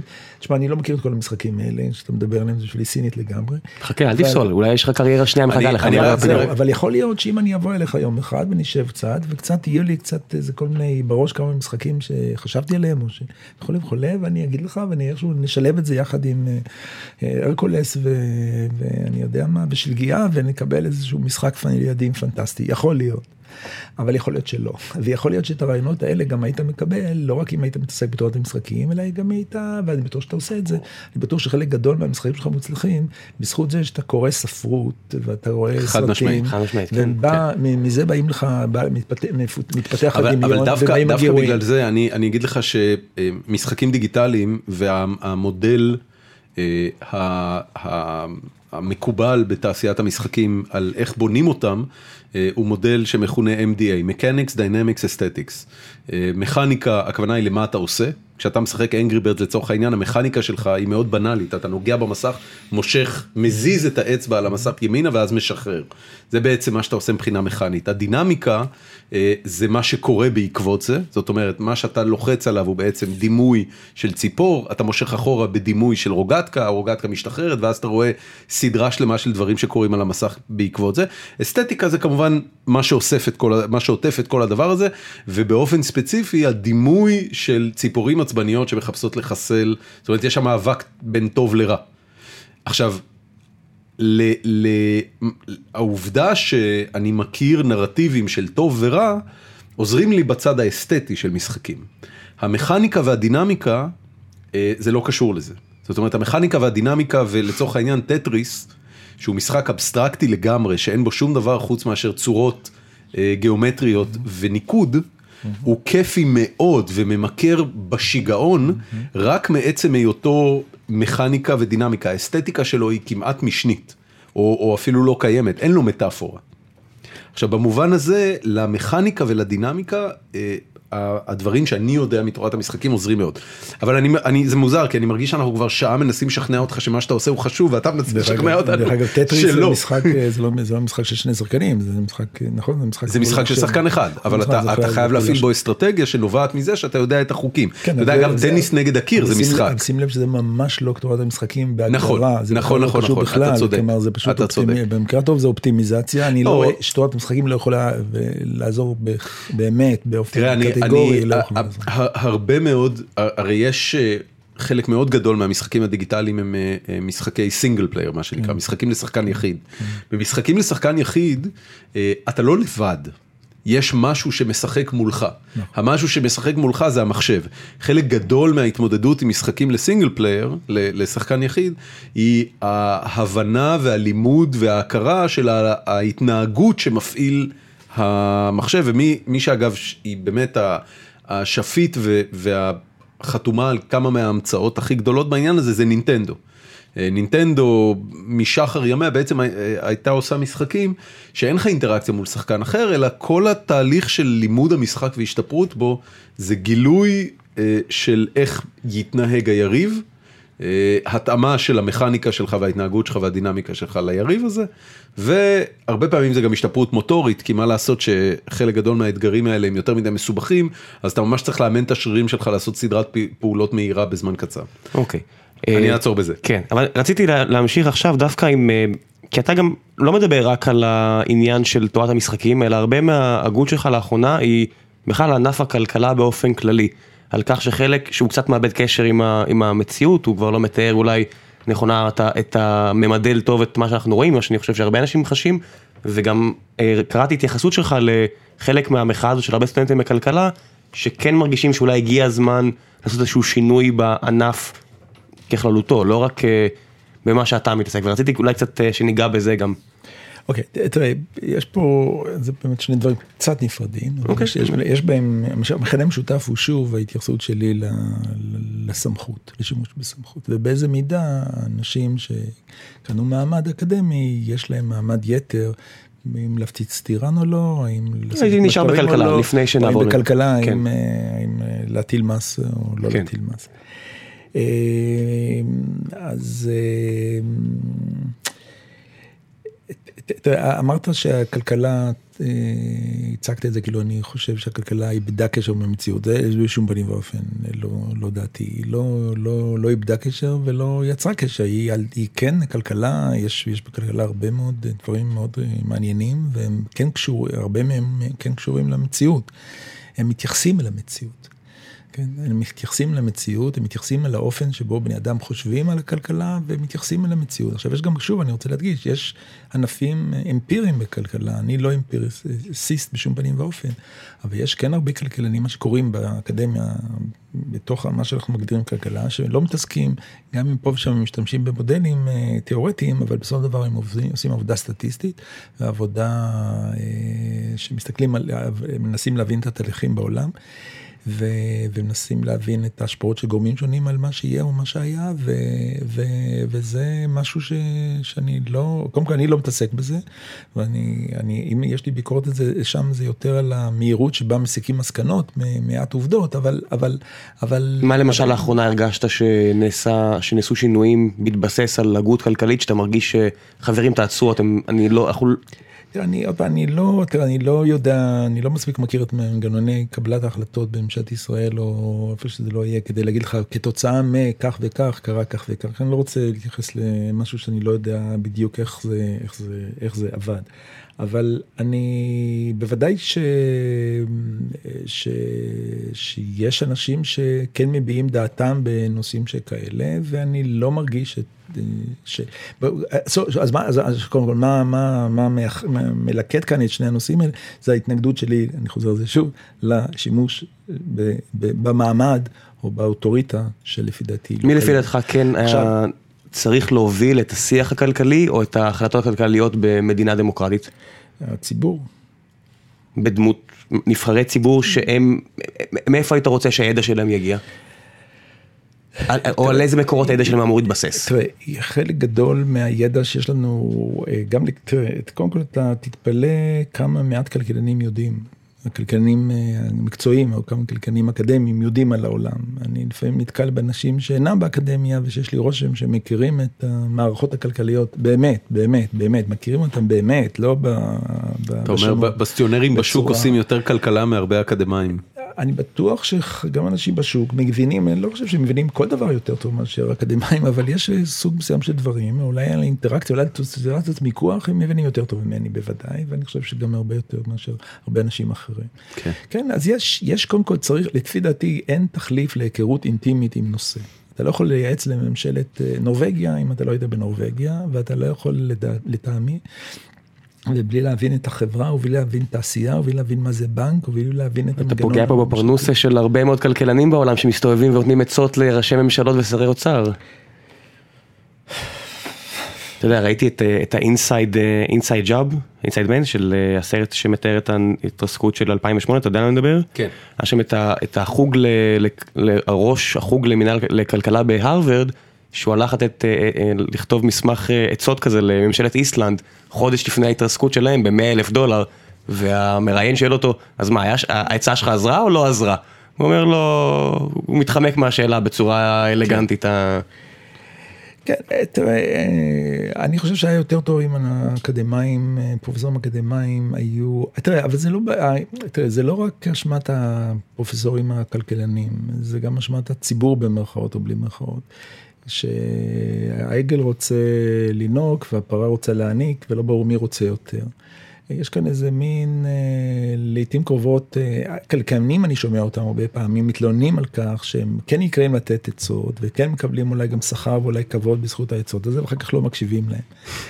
אה, אז למה, למה בכל זאת קוראים להם? קוראים להם בגלל ששוב, הפוליטיקאי הרבה פעמים מרגיש לא בטוח בעצמו, הוא מרגיש שזה צורך להגיד, זה לא אני שחושב ככה, אלא זה הפרופסור ההוא שמציע כך.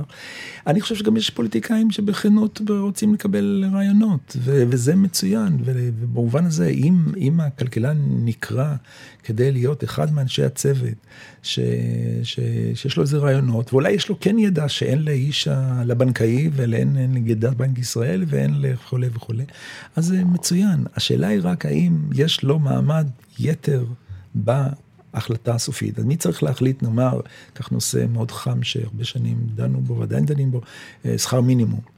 כן, יש הרבה מדינות שהיה ויכוח גדול בין כלכלנים, האם... ועדיין, בימינו אנו בארצות הברית זה אחד הנושאים הכי חמים. זהו, זה כבר עשרות שנים שהנושא הזה הוא חם, גם בארץ הוא מופיע הנושא הזה, למרות שבארץ באמת היה שיפור גדול מאוד אה, כן. בנושא.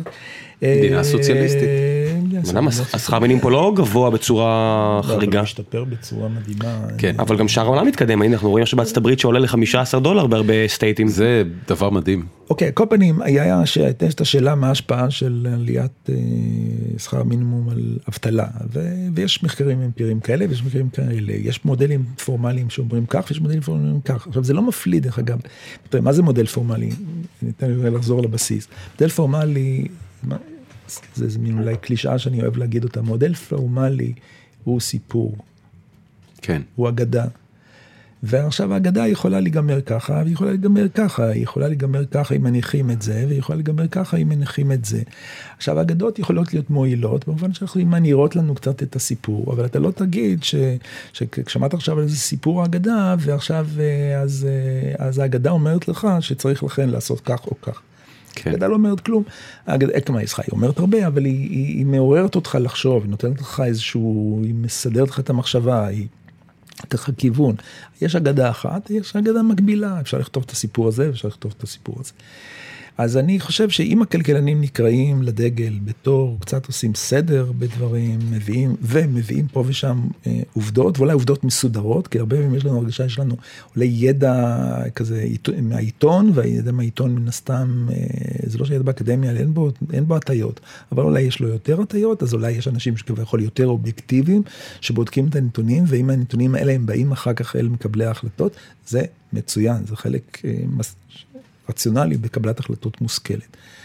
אם אתה אומר, אני לא יודע מה לעשות, ועכשיו אני קורא לפרופסור כדי שיגיד מה, זה נראה לי רע מאוד. בתור אורקל נכון, הנביא. זה, זה, זה, זה גם בריחה מאחריות, זה גם בריחה מאחריות, משום שבסופו של דבר, ולפי העולם שלי, אני חושב גם במישור האישי וגם במישור הציבורי, אני חושב, האדם לא יכול ולא ממשלה ולא אף אחד לברוח מאחריות על ההחלטות שלו ולשים אותה על מישהו. אתה בדעה שלך, מתוקף היותך אחד שמאמין יותר באחריות אישית, אני מצטער שזה כאילו מגיע לזה פופוליזם, אתה מאמין ב-big government או small government? אתה יודע, כי אני שומע ממך הרבה את העניין של אחריות אישית, ויותר אה, את העניין של אה, פחות פאתוס נקרא לזה. אז מהבחינה הזו... דרך אגב במילה אחת שהיא מדליקה אותי, אני לא יכול שלא להגיב אליה מיד, וזה השתמשת לא בקש... כאילו כדרך אגב במילה פופוליזם. דרך אגב זו מילה פופוליסטית שלא מספיק משתמש בה, כל אחד משתמש בה בצורה לדעתי שגויה לחלוטין. Okay. יכולה להיות, לד... להיות לי דעה שהיא, שהיא, שהיא אה, לטובת ההמון. ומתקבלת טוב בעיני מרבית הציבור, והיא לא תהיה יותר פופוליסטית. לא כל הצעה של יחימוביץ' לא, היא פופוליסטית. כשאומרים אה, פופוליזם, אז הכוונה היא ש... האדם שמבטא את אותה דעה לא מבטא אותה בגלל שהוא חשב על ההשלכות שלה ומבין נכון, את משמעותה, אלא בגלל שהוא מנסה נכון, לשאת חן. אבל לכן זה לא שונה בהרבה מאשר להגיד שאתה אידיוט, או שאתה... זה לא מבטא זה לגמרי להגיד אתה אידיוט.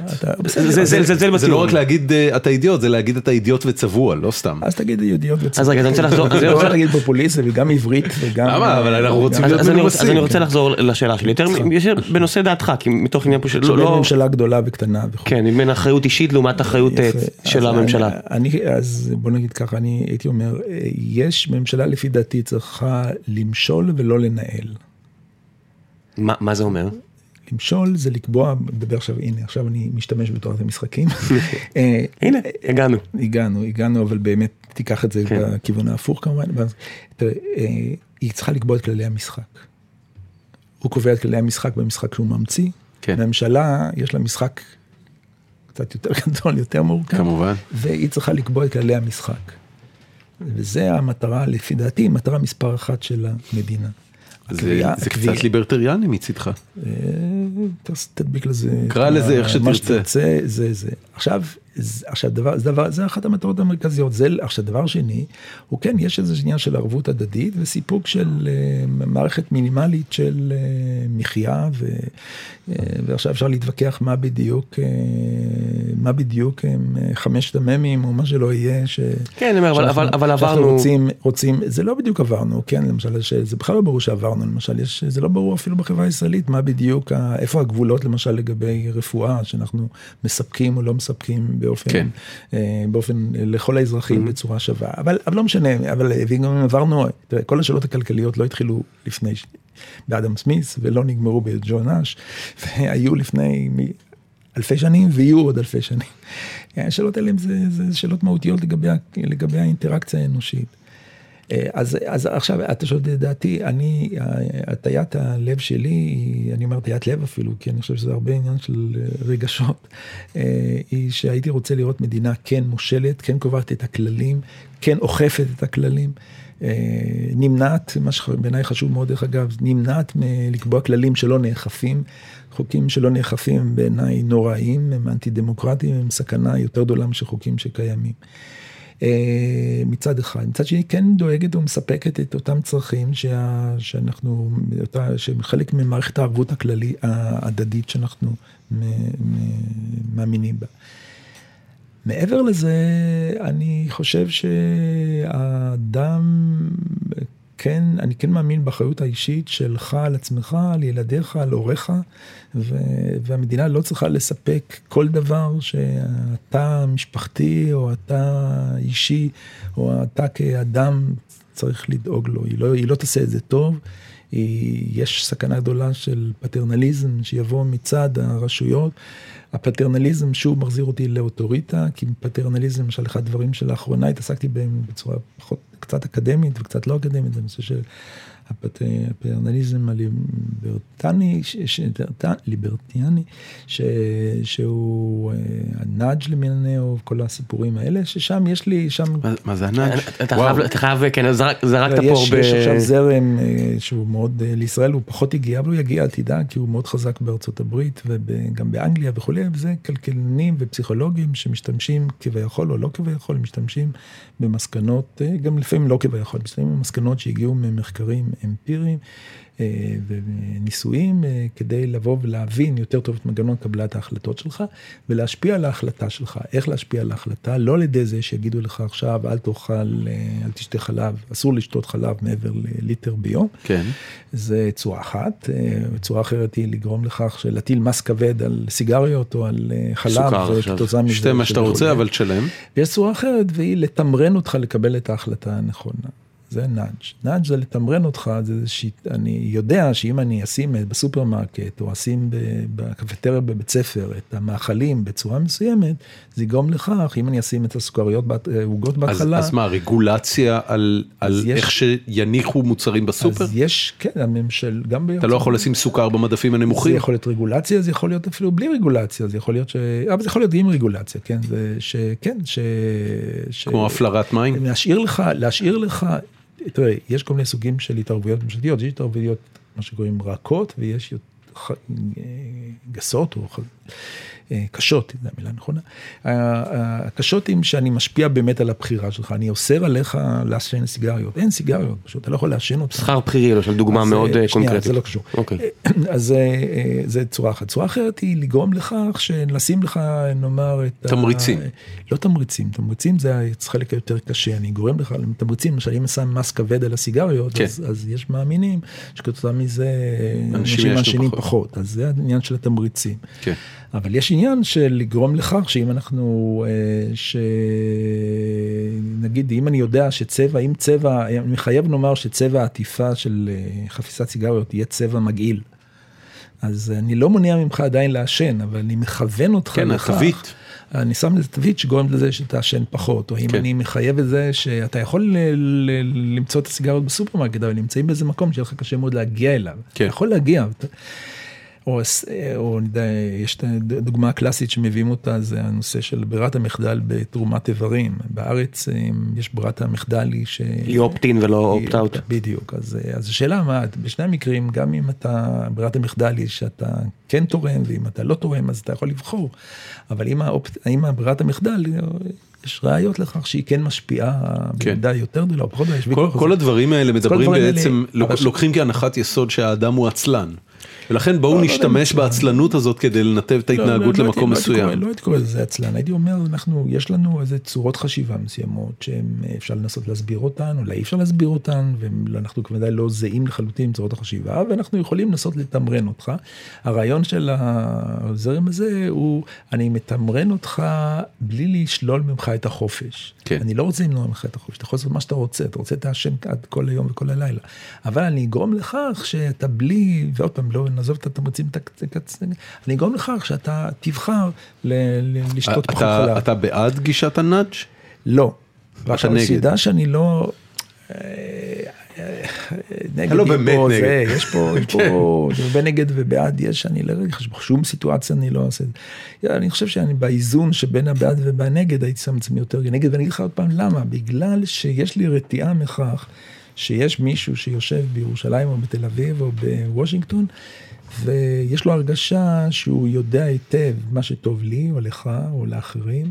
האנשים האלה יהיו בדרך כלל אנשים או פוליטיקאים או אקדמאים, והם יתמרנו אנשים אחרים לעשות את הדברים האלה, אפילו אם הם, באיזה, הם עושים את זה למענם של אותם פרטים. יש לי רתיעה מזה, אני חושש מזה, אני מפחד מזה, להגיד לך שאני אף פעם לא אתמוך בזה, זה יהיה שטות, וודאי אני, אני אמצא דוגמאות שבהן אני אהיה בעד זה, אבל נאמר בין, הייתי משתמש בזה מאוד מאוד במשורה, וודאי לא חושב שזה פטנט כזה, שבו אנחנו שומרים גם על החירות וגם על החופש, וגם מצד שני מתמרנים את האוכלוסייה בצורה, אה, להתנהג בצורה שהיא כביכול או לא כביכול יותר טובה. אני, אני רוצה רגע, אתה יודע, אנחנו, אה, אנחנו מדברים כבר אה, כמעט שעה על תורת המשחקים ומדברים על, ה, על, ה, אה, על הקריירה שלך בסך הכל. ואני אני כל הזמן שואל את עצמי, דווקא בהקשר לחצי שעה הראשונה שדיברנו על הבית שבו גדלת, אה, האם ההורים שלך זכו לראות אותך כאקדמאי מצליח, ואם כן, איך הם הגיבו ל, ל, לצורת החשיבה הזאת שאתה מתאר, שבה בעצם, אתה יודע, אתה, אתה, אתה מתאר לי סיטואציה שהיא היא, היא, היא קצת, אמ, לא אגיד מתסכלת, אבל היא כאילו קצת מוזרה מבחוץ, במובן הזה שככל שאתה נהיה אה, אקדמאי מפורסם יותר ומצליח יותר, ככה אתה יותר נוטה אה, לבטל את התחום שבו אתה אמור להיות מומחה. תראה, קודם כל אני אומר לשבחי משהו שגם את אותו מאמר שציטטת אותו קודם על תורת המיקוח, אז אה, אולי בפחות חשיבה מפורטת לחשיבה שלי עכשיו, אבל קראתי לו a model of bargaining, a model of bargaining, לא the model of אחד מיני רבים. a model of bargaining, ו-model of bargaining אומר יש הרבה סיפורים, זה סיפור אחד ומחר יהיה סיפור אחר, ואני אכתוב אפילו אולי סיפור אחר. אז אני חושב שקודם כל זה משהו שמלכתחילה, לא חושב שהתפתחתי כל כך בנקודה הזאת, אולי פיתחתי יותר את הרטוריקה, אולי אני מעז להגיד את זה בצורה, אולי, אולי אתה מקשיב לי לפני, אני יודע, ב-80 ו... ב-1980, או מתי כתבתי, ב-79 או 80 או 80, אז לא היית מזמין אותי לתוכנית כזאת, גם אתה לא היית אז, אבל... הוא היה איתי, הוא היה. למרבה הצער, אפילו הייתי די מבוגר, סיימתי יסודי. טוב, על כל פנים הבנו את ה... אז, אה, אז, אה, אז מלכתחילה לא התייחסתי לזה בצורה שכזאת. אני גם, דרך אגב, הגעתי לאקדמיה, אני אף פעם לא רציתי להיות, לא, לא, זה לא הייתה שאיפה חיה להיות אקדמאי. במידה מסוימת הגעתי לזה, נגררתי לזה, אני לא יכול להגיד איפה שהחלטתי להיות אה, באקדמיה. שים לב שאני משתמש באקדמיה ולא במדע, דרך אגב. כן. כי אני חושב שכלכלה זה לא מדע, אבל זה נושא אחר. אני אבל- חושב שעל זה לפי דעתי אין הרבה מחלוקת. אבל אה, תנסה, תזמין פה... כן, דבר עם כלכלנים. הבאנו מישהו לפני חודש מאוניברסיטת תל אביב, והוא כן, הוא התייחס לזה כאל הוא מתמטיקה טהורה פחות או יותר. כן. טוב, על כל פנים, אה, אבל- אבל כן. אה, אה, איפה היינו? ש- אה, שאלתי לגבי איך איך ההורים שלך הרגישו אה, לגבי זה. כן, אז קודם כל, פעם, לא, לא, תראה, אה, אימא שלי הייתה אישה מיוחדת מאוד, והיא לא חושב שהיא שמחה שאני יודע, נדמה שהיא באה לטקס שקיבלתי, נדמה לי את הבוגר, נדמה לי שהיא באה לטקס. אה, היא שמחה ש- שאני יודע, קיבלתי תואר דוקטור, היא שמחה, אבל... הבן דוקטור. לא, אני לא יכול להגיד שאתה יודע, לא, לא, לא היה, היא, זה לא, אתה יודע, גם כן, זה חלק ממערכת תרבותית, זה לא היה...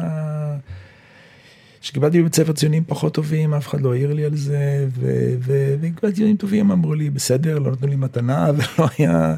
זה, אני חושב שהיה, אה, כן, הערכה, שבוודאי, ודאי שהם שמחו, ודאי גם אימא, ובטח אבא, אבא נפטר יותר אה, מוקדם. בוודאי, אבא היה אולי יותר גאה ממני אפילו מהאימא, אבל אני בטוח בזה, אבל אה, זה לא, זה לא, לא יודע. זה לא big deal. אה, זה, זה, זה, זה לא, זה לא no deal, אבל זה גם לא איזה משהו, זה לא, קודם כל זה לא שאיפת חיים. כן. זה לא שאיפת חיים. אני, אתה, אני בכלל רציתי להיות עורך דין. באמת? כן, אהבת את החוק? אהבתי את החוק, אה, כן, רציתי... אז מה קרה? טעות. מה זה טעות? נרשמת בטופס הלא נכון, נכנסת בחדר הלא נכון. עשיתי טעות, קיבלתי פרס ישראל. כן, קרה. תשמע, עזוב אותי עם הפרסים, זה- מביא אותי כל פעם שאתה מזכיר את המילה הזאת, פרס ישראל. כן. אה, תשמע, אני- הכרתי אה, אחד האנשים הנפלאים שזכיתי להכיר, באמת, אני לא משתמש בביטוי הזה הרבה פעמים, זה, כלפי הרבה אנשים, זה, גם הוא נפטר, אה, עמוס טברסקי. אוקיי. ועמוס טברסקי קיבל הרבה מאוד פרסים. הוא לא הספיק היה- לזכות בנובל, הוא אבל לא הגיע לו בלי ספק. נכון, אבל הוא כן הצליח לקבל אה, עדיין טלפון ממישהו שאמר לו שממש בסמוך למותו, שדנים בו. וזה כן, אני שמעתי לפחות, ששימח אותו. זה שימח אותו, אבל הוא, שמעתי ממנו התבטאויות מאוד אה, ב- בלשונו החדה וה- ובהיכרות העמוקה שלו עם נפש האדם, נגד פרסים בכלל. רגע בואו רק נכניס לקו- לקונטקסט, עמוס טברסקי היה שותף לעבודה המחקרית של דניאל קיינמן, שדניאל קיינמן אה, חב לו, אומר לו, ב- ב- פותח את אחד הספרים האחרונים שלו, שאמר לו שלפחות חצי מהפרס שייך לעמוס, ו... לא, בוודאי ששניהם הם היו מקשה אחת לעניין הזה, וודאי ששניהם היו הצמד הנכון, אם ודאי שהוא היה בחיים, ודאי לא היה שאלה בכלל. אבל אבל אנחנו מדברים... אבל, אבל, אבל אתה הפרסים אומר שזה זה היה לא- טעות. הטעות הייתה, כי באמת, אתה יודע, אני בכל זאת לקראת סיום הקריירה, אז... אה, אה, תראה, אני אה, רציתי להיות עורך דין, רציתי להיות לוחם, האידיאל שלי, אתה יודע, כל אחד מאיתנו גדל עם איזשהו משהו שהוא רוצה להיות. כן, רציתי להיות, היו שני דברים שרציתי להיות, תקופה מסוימת רציתי להיות מטאורולוג, וזה מכיוון שכשהייתי ילד קטן, כי רציתי לדעת מתי ירד שלג, והדבר, פסגת חלומותיי בירושלים הייתה שירד שלג. גדול. אז זה היה דבר אחד. ואחר כך, אבל מטאורולוגיה, אחר כך הבנתי שזה לא מעניין אותי כל כך, אבל אה, אני מתעניין באנשים, ואז אמרתי, אני רוצה להיות לוחם צדק, לא סתם עורך דין שיחתום אה, על הסכמים אה, כן. אה, בין חברות, אה, מיזוגים, הדברים כאלה, מה שאני רוצה זה ללחום את אה, זכויות מלחמתם אדם. של ה... אפילו לא זכויות אדם, יותר מלחמתו של האדם המסכן הזה ש... ש... מה, שמאשימים אה, אותו. פרקליטות ציבורית? אה, אז לא היה, אז לא היה עוד סניגוריה ציבורית, אבל אה, בקיצור, לוחם למען הצדק של האנשים המסכנים ש, שהחברה מרעה אית- איתם ושנגרם להם מאיתם. מישהו עם השפעה אמיתית על זה מה חייהם של אנשים. שרציתי לעשות. מי שמגשימה... היה- היה השראה לזה? כן, היה ספר שנקרא בית דין, אוקיי. שקראתי אותו בטח כשהייתי בן 13 או 14, וזה היה לאחד כזה. זה היה שרציתי פרקליטי LA של תקופתך? אה, משהו כזה. וקצת, אה, כן, זה, זה, זה משהו עם הרבה חוכמה ותחכום ולוגיקה וכל מיני דברים כאלה. אני רציתי ללמוד לוגיקה בגלל שחשבתי, בטעות, שאם אני אדע, יהיה לוגיקן טוב, אז אני אוכל לנצח בוויכוחים בבית משפט. כן. זה הייתה המחשבה debate. שלי. בד- ב debate בבית משפט, לא סתם כן, ב debate בשביל כן, לנצח כן, אותך כן. בוויכוח, אלא בשביל מטרה טובה. עכשיו, מה שקרה, אני הייתי אז בסיני, שקיבלתי את הטפסים להירשם לאוניברסיטה, ואז לא היו טיולים להודו ולדרום אמריקה, אז אחרי הצבא הולכים מיד ללימודים. ו- ו- והתלבטתי בין מתמטיקה, הייתי טוב במתמטיקה, ובין משפטים, שזו הייתה הטיית ליבי. ובסוף נמנעתי מללכת למשפטים בגלל הסיבה הטיפשית הבאה. אה, משפט, אני חשבתי שמדבר על 71, שעדיין אה, נוהג חוק אנגלי בארץ, או, ו, או מסורת המשפטית האנגלית, וצריך לדעת הרבה אנגלית אה, בשביל להיות משפטן טוב. לי יש חוסר כישרון מוח, מפליג בשפות. באמת? והאנגלית שלי אתה, גם, אתה מרצה היא- ב-NYU. אני מרצה באנגלית. אתה חבר ו- סגל של אני NYU. חבר סגל אה, באופן חלקי ב-NYU, אבל אני, האנגלית שלי היא, היא, היא זוועה, ו... ולא יעזור כלום, אני פשוט לא מוכשר לשפות. גדול. ו... ו... ואני פחדתי ללמוד משפטים, כי חשבתי שאני צריך לדעת אנגלית. כמובן, המציאות הייתה הפוכה לחלוטין. אפשר לעשות תואר במשפטים באוניברסיטה העברית בשנות ה-70 בלי לפתוח מאמר באנגלית, ולעומת זאת במתמטיקה חלק גדול מהספרים היו באנגלית. כן. אז כך ש... וכמובן אחר כך שעברתי לכלכלה, לכלכלה כמובן. אז בכלל. נעלם.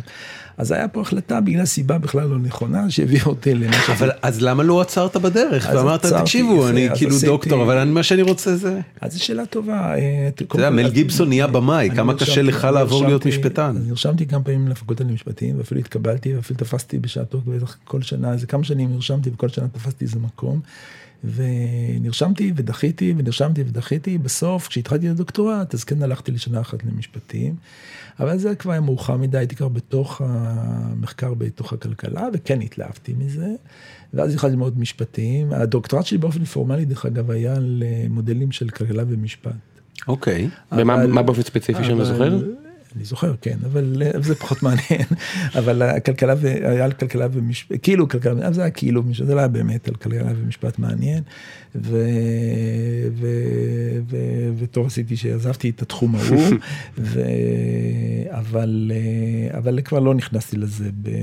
בעניין השנה השנייה הייתה אז בשנים ההם לימדו משפטים בצורה נוראה ואיומה והייתה משעממת לה. וגם לא הקדשתי לזה הרבה זמן, גם היה מאוד משעמם, צריך הרבה לשנן, וזה גם כן, אני לא טוב בשפות ואני לא טוב בלשנן, אז אה, עזבתי את זה באמצע השנה השנייה. אני אני אוקיי. אבל, זה- אבל זה קצת התח- התחמקות מהשאלה, כי להודות על האמת, יכול להיות שפחדתי, יכול להיות שבכל זאת פה הלכתי לא אחרי הטיית ליבי, אלא אחרי מה שהיה נראה לי יותר נוח. כי כבר הייתי בתוך המסלול, וזה כבר היה מסלול, וראיתי שאני כנראה כן שגם הצטיינת בו. כן מצליח, כן, אני לא, לא מצטנע בזה, אני כן הרגשתי שאני מצליח ו, ו, ו, ויש לי מסלול ו... ולאורך כל השנים כן עסקת בעשייה פוליטית גם אם לא ציבורית כן הבעת את דעתך כן היית חלק מתנועה? שהפכה להיות שלום עכשיו עם, עם השנים ואתה לא, לא נחבאת אל הכלים כמו הרבה אקדמאים אחרים אלא כן אמרת שרצית להיות העורך דין שיעזור לחסרי המזל אז בוא נגיד שבאזור הזה של, של, של, של הגלובוס בכל זאת בחרת בסוגיה פוליטית שכן מתעסקת בהרבה חסרי מזל. תראה, התעסקתי בשתי שאלות פוליטיות בחיים הציבוריים שלי, ושתיהן היו שאלות שבאמת אפשר לפרש אותן בצורה שוודאי שיש להן מרכיב מרכזי כזה, במובן הזה אולי קצת הגשמתי טיפה מהרצון שלי להגשים לה- את כל חיי לנושא הזה. דרך אגב, הבת שלי היא בסנגוריה הציבורית והיא מגשימה את חלום חיי. נהדר. אתה חי דרכה אה, אבל- את המשמעות. עכשיו, ובכל זאת זו היא ולא אני והיא אדם אחר, אבל אני שמח מאוד שהיא עושה את זה. אה, אה, לא כיוונתי, לא כי כיוונתי אותה לזה בשום פנים ואופן, אבל אני שמח שבאופן טבעי היא הגיעה לשם ולא למשהו אחר. אה, אגב אני אני חושב שאם תשאל אותה אם כיוונת אותה לזה. יש מצב שהיא תגיד לך שבאיזשהו מקום כן. שווה לך לשאול אותה. כי ילדים יודעים על ההורים שלהם הרבה יותר ממה שההורים חושבים שהם יודעים. יכול להיות, אבל גם אני חושב שחשוב לבן אדם הוא עצמאי, כל אחד הוא תבנית הוריו באיזשהו מובן. נכון. רגע בוא נחזור שנייה לעשייה פוליטית. אבל העשייה הפוליטית באמת היו שתי, שני דברים, אחד הנושא של, אה, הקמנו ב-77 עם אה, עליית הליכוד לשלטון תנועה בשם תנועה לציונות אחרת, שבה אני הייתי אחד מהמקימים המרכזיים שלה, וזו הייתה באמת תנועה מאוד, אה, שהייתה מאוד לרוחי, כי היא הייתה תנועה, ודאי פוליטית, מאוד לא מפלגתית, מאוד לא חותרת ל... למשרות או לדברים, אה, אה, קצת תנועת, תנועה טובה ירושלים, ילדים טובים ירושלים, היינו כולנו ירושלמים.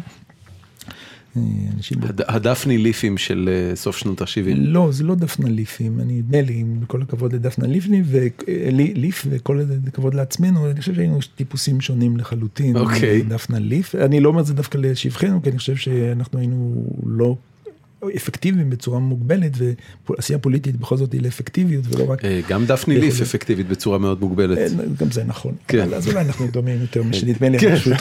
אני קשה לי קשה לי אני בכוונה, אני- ציינתי את אה, דפני ליף, כי ב- אתה יודע, בתפיסה של אה, אה, החבר'ה שלי, אה, יש את החלוקה בין הדפני ליפים לבין הסתיו שפירים, שסתיו שפיר עשתה את המעשה, הצטרפה למערכת הפוליטית, משחקת את המשחק, מגיעה לוועדת הכספים, רבה עם לי- ליצמן או מי שזה לא יהיה עם גפני, ודפני ליף שנשארה מחוץ לכנסת ורמת ההשפעה שלה היא הרבה יותר נמוכה. כן, בכל זאת תנועת המחאה שגם דפנה ליף וגם דפני ליף וגם שפיר וגם אחרים היו, היו ודאי הרבה יותר הצטיינו מאיתנו בכל נושא יחסי הציבור וההצגה מאשר, אה, מאשר הילדים טובים בירושלים של אז, אבל כן עשינו משהו אחד, וזה מלבד כמה הפגנות קיקיוניות בירושלים, אבל כן היינו, אה, נעשה מכתב הקצינים של 78, אה, נולד לפחות במידה רבה בתנועה לציונות אחרת דרך הפעילים שלנו, אבל הרעיון של התנועה הזאת היה מההתחלה, ופה אני חושב שגם אני תרמתי תרומה מרכזית לתפיסה הזאת, שאנחנו מדברים על סטארט-אפ,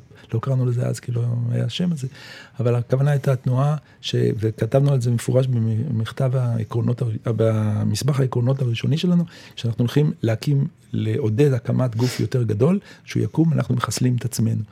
ובפגישה הראשונה של התנועה אחרי מכתב הקצינים, הייתה החלטה אחת ויחידה, וזה לסגור את העסק. כלומר, זה היה הרעיון של, ה, של אותה תנועה. אחר כך הייתי, זה היה ב-77-8, הייתי, עד מכתב הקצינים הייתי פעיל, ואחר כך אה, הפסקתי להיות פעיל, ושוב הייתי פעיל בהקמה מחדש, תנועת שלום עכשיו פחות או יותר הפסיק לפעול בסביבות אה, 79, 80, וב-81 שוב הקמנו אותה מחדש, ואז הייתי פעיל בערך עד, אה, פחות או יותר עד אה, אמילי גרינצווייג. אה, שוב כשנה, אז הקדשתי היית. ההיא? לא, בהפגנה ההיא הייתי במילואים בלבנון, אני חושב שיכול להיות שלא הייתי, אה, היית תחת פחות אש. הייתי בהחלט הפחות אש, ולפעמים אני אומר לעצמי שהיה לי באמת מזל גדול, כי אני הייתי מאלה שבאמת היו נשארים בסוף, בסוף ההפגנה, לאסוף את הכרזות ואת ה... לעשות את העבודה. כן, יש מצב. שהרימון היה פוגש אותך. ויש הסתברות מעבר לאפס, נאמר, ש...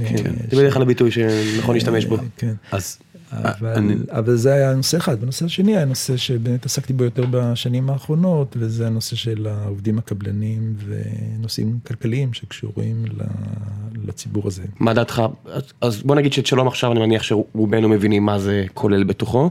שאתה אומר העובדים הקבלנים, מה, כביטול הרעיון הזה, הקונספט של עבודה קבלנית? תראה, אני התחלתי להתעסק בזה, ב...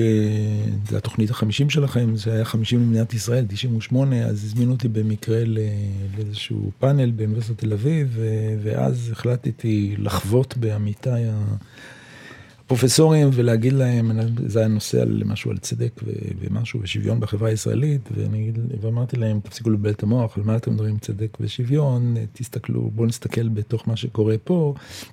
והסיטואציה באוניברסיטת תל אביב ב-98 הייתה בנושא העסקת אה, עובדים קבלנים, הייתה מחרידה עוד יותר ממה שעכשיו.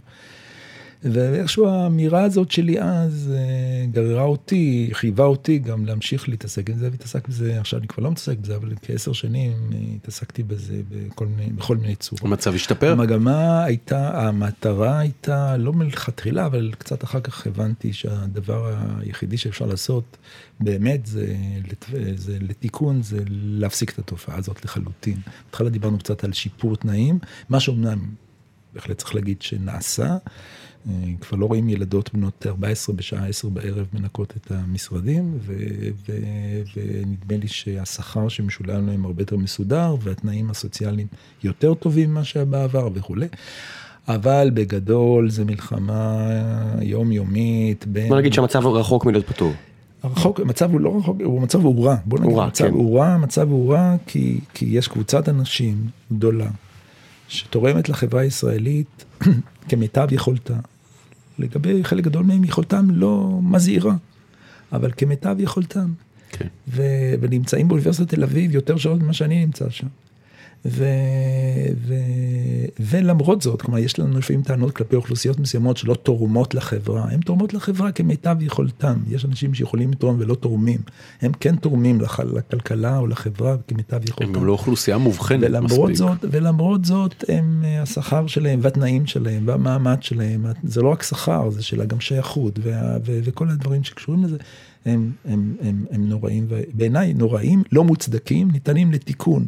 ביחסית, לא בעלות גדולה, כן בעלות, אחד הדברים שהדגשנו אותם מההתחלה במאבק הזה אה, בנושא העובדים הקבלנים.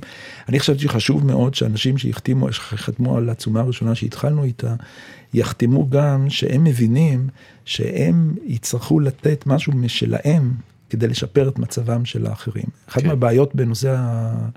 בנושא המחאות החברתיות למיניהם, זה שאנשים אומרים, אני רוצה שיתנו להם, כן, בדיוק, תביאו את הכסף, ואיפה הכסף? הכסף נמצא, ואז הכסף נמצא בישיבות ונמצא בכל מיני דברים. לא אצלי. וזה, אבל, אבל, אבל אני, לדעתי, יש מעמד לטענה, אם האדם העני בא ודורש משהו, יש מעמד לדרישתו. אבל כשאני לא כעני דורש לתקן משהו אחר, אני חושב שאני מחויב בכל זאת גם לבוא ולומר, אני מוכן לתת משלי, לא רק משלך, כדי לתקן את המצב של ההוא. כן. ואני חושב שזה הדבר שבאמת במאבק בתל אביב, אה, כן ניסיתי וניסינו להדגיש, כן, אנחנו כן, אני בעד להוריד את השכר שלנו בשניים או שלושה או ארבעה אחוזים, בשביל, אה, אם זה יחויב, לא ברור שזה צריך את זה, אבל, אבל נניח שזה, אפילו אם זה צריך את זה. אתה יודע, ביחס למה שאמרת, אני חושב שאחד הדברים שהכי הדהים אותי בנוגע לשכר בכירים, שאמרת שמישהו ניסה להתייעץ איתך, זה ש... החוק, לשון החוק קובעת שם ששכר המנכ"ל לא יעלה מעל אה, מכפיל כלשהו מהעובד בעל השכר הכי נמוך. אף אחד, בשום בנק, בשום גוף פיננסי גדול לא העלה את הרעיון המהפכני של בסדר, אז נעלה את השכר של העובדים עם השכר הכי נמוך. אתה יודע, שמעתי הרבה טיעונים נגד, ולמה זה בעייתי, כי, קומוניזם, אני אגיד לך כל מיני בדיוק מילים. למה, כי להתעסק עם הנוסחה זה לדבר, אה, זה לקבל את הכלל. והמערכת שהיום נלחמת נגד אותו חוק, נלחמת נגד קיומו של החוק. אתה מבין? זה, זה דיון שאומר, אני, אני, אתה מדבר על לעשות משא ומתן על הפורמולה, והאנשים בצד השני אומרים, על מה אתם מדברים? זה רעיון אידיוטי וצריך לשלול אותו מתחילתו אבל אתה רואה סופו." שהם הם לא כאלה שוללים, אתה רואה שבבנק פועל, פועלים, מנכ"ל עזב, הוא טען שבגלל זה, אתה יודע, הבן אדם בן 60, אז אני מניח שהוא כבר קרוב לא, לא, לא, זה לגמרי בגלל זה, זה בגלל זה- שתנאי הפרישה לא, שלו היו הוא אומר אה, שזה הסיבה. הרשמית, בוא נגיד אנחנו לא יודעים, חשוב? אנחנו לא יודעים במאה אחוז, מה אבל זה הוא טען חשוב? שזה זה. ובבנק לאומי אה, פרופסור אה, דני צידון טוען שזה בגלל זה. אתה רואה שזה לא שהם נלחמים בזה, הולכים לבג"ץ כמו כי ששמעתי. זה בתור- עבר, מה אתה רוצה? אז, אז אם, אם זה כבר זה עבר, עבר. מה אני, אז זה מה שאני אומר, אם זה, זה כבר לא, עבר, להם- הם לא יכולים לשנות אז, אז אני חוקים. אומר, אם זה כבר עבר ומה אני רוצה, אז מה אני רוצה זה, יש, הפתרון עומד לכם מול עיניכם, תעלו את השכר של העובדים, בעלי השכר הכי נמוך. אתה יודע, פעם ראשונה שאני שמעתי על הרעיון הזה, היה באיזה פורום בוון ליר בירושלים, והוא עלה בדיוק עם הטיעון שלך. זה לפני הרבה שנים, לפני איזה 15 שנה, אני חושב. בדיוק עם הטיעון שלך, אנשים דיברו, מישהו העלה את הרעיון הזה, ואני חושב שבמקור, מי שהעלה אותו, באמת חשב בדיוק לכיוון שלך. שזה מה שיקרה? כן, זאת אומרת שיש פה אינטרס, בבקשה, אתה רוצה להעלות את השכר שלך, כן, אבל אתה צריך, תצטרך לדאוג גם לתחתית. אתה צריך בכלל לחשוב על התחתית. כרגע אתה בכלל לא חושב על התחתית, תחתית, ברור שזה שכר מינימום ו- וזהו, ואז פי 15, זה, זה פי, או פי כמה שזה לא יהיה, זה פי 15 משכר המינימום, ואז, ואז אתה קובע כאילו את השכר הגבוה. אני חושב שאתה צודק, אני חושב, דרך אגב, זה לא ברור שייתכן מאוד ש... אני לא אתפלא שיהיו מקומות בעתיד שבו אתה תראה את הדבר הזה, ובאמת תראה, כן, בפועל, אחרי כל הרטוריקה והדיבורים, שיכול להיות שזה כן יוביל לתוצאה הזאת. כן, בהחלט, אני, אני לא יודע, ניחוש שלי, כמה שאני מבין את העולם, זה בהחלט, אני חושב שאתה צודק לחלוטין. אני, אני רוצה אה, אה, ברשותך, ואנחנו עוד מעט אה, צריכים אה, להתחיל לסיים, אבל אני כן רוצה לשאול משהו שכשדיברנו ממש בהתחלה על אה, הפורנוגרפיה של השואה, אז אה, אה, הזכרת במשהו את הצורך שלנו לראות סרטונים של דברים שקורים כרגע אצלנו פה בארץ, ואני מניח שלפחות ככה אני הבנתי את זה, שזה מתייחס לסרטון אה, ההוצאה להורג אה, של המחבל המנוטרל, נגיד את זה ככה, אה, המילים פה חשובות, אבל ככה אני אגיד את זה, של המחבל המנוטרל בחברון. אה, אתה חושב שמדינת ישראל של היום היא מדינה פחות מוסרית ממה שהייתה לפני 30 שנה נגיד? קשה, לה, קשה, קשה לעשות את ההשוואה הזאת. אה, אתה יודע, אה, קודם כל יכול להיות שישראל, נגיד שישראל עכשיו יותר מוסרית מאשר לפני 30 שנה, זה עדיין לא אומר שישראל מוסרית. ונגיד שישראל, זה, כלומר, התנוע, זה לא רק התנועה כאן, אלא גם המצב, וכמובן גם העולם משתנה, והנורמות משתנות, אז יכול, אנחנו יותר, יותר אה, מוסריים מאשר דוד המלך. אז מה, אז, אה, אז אנחנו בסדר או לא בסדר. אה, תראה, אני, אני לא מייפה את, ה, את העבר, אני אחד הזיכרונות, ה... אני דרך אגב, אני הייתי בילדותי, בצעירותי, מה זה בילדותי? בצעירותי הייתי לאומן קשה. בבחירות לא לאומי, לאומן. לאומן. בבחירות הראשונות בכנסת, לכנסת שהצבעתי, זה היה ב-69, הייתי אז בצבא, הצבעתי למפלגה של אביו של אריה אלדד, ישראל אלדד. ישראל אלדד זה היה מיוצאי לח"י, אדם בולט מאוד אז, של רשימה קיקיונית, שהמקביל שלה עכשיו היה, אני מניח... אריה אלדד. אריה אלדד פה. הוא הבן שלו? כן. כן. אה, אוקיי, אז הכל בסדר. ימינה מהבית הלאומי, כן, נגיד כן, ככה. כן, כן. אז אה, הבית היהודי, סליחה. כן. אה, אז זה פחות או יותר איפה שאני הייתי, כן. אז עברתי זה כברת דרך, אבל אחד האירועים שזכור לי ושהוא מן הסתם השפיע עליי היה ב-68, קצת לפני הצבא, אז אה, שיחקתי שח ברחוב אה, שטראוס בירושלים, מועדון ההסתדרות, באיזה עשר בערב, והיה פיצוץ ברחוב, זה היה מה שנקרא אז ליל הרימונים, זה היה אחת הפעולות, ה... איך שלא תקרא להם, הטרור או האחרות ש... שנעשו בירושלים, מישהו בא ושם חמישה רימונים בפחי אשפה בירושלים, בעקבות זה הורידו את פחי אשפה בירושלים. אז רצנו, אנחנו ילדים, נערים, ירדנו מיד לראות מה קרה ברחוב, והגענו לפינת רחובות נביאים שטראוס, והייתה מולה, הייתה ירושלים קטנה יחסית, הייתה מולה, כמה בטח, היו שם איזה 200-300 אנשים בלילה, והתקרבנו לאותו פח אשפה שהתפוצץ, ולידו ראינו המון אה, מכה בועט באדם ש... לינץ'. כן. ראית לינץ'. ראיתי לינץ', או הייתי קרוב ללינץ', כן, לא זוכר שראיתי ממש, אבל זה היה ממש מספר מטרים ממני. ולמחרת בבוקר התברר שהאדם שהיכו אותו היה יהודי, שנפצע מה... מכות. מהרימון, mm. לא, נפצע קודם מהרימון, ואחרי שהוא נפצע מהרימון, הוא נפצע גם קשות מהמכות. אז... הוא שרד?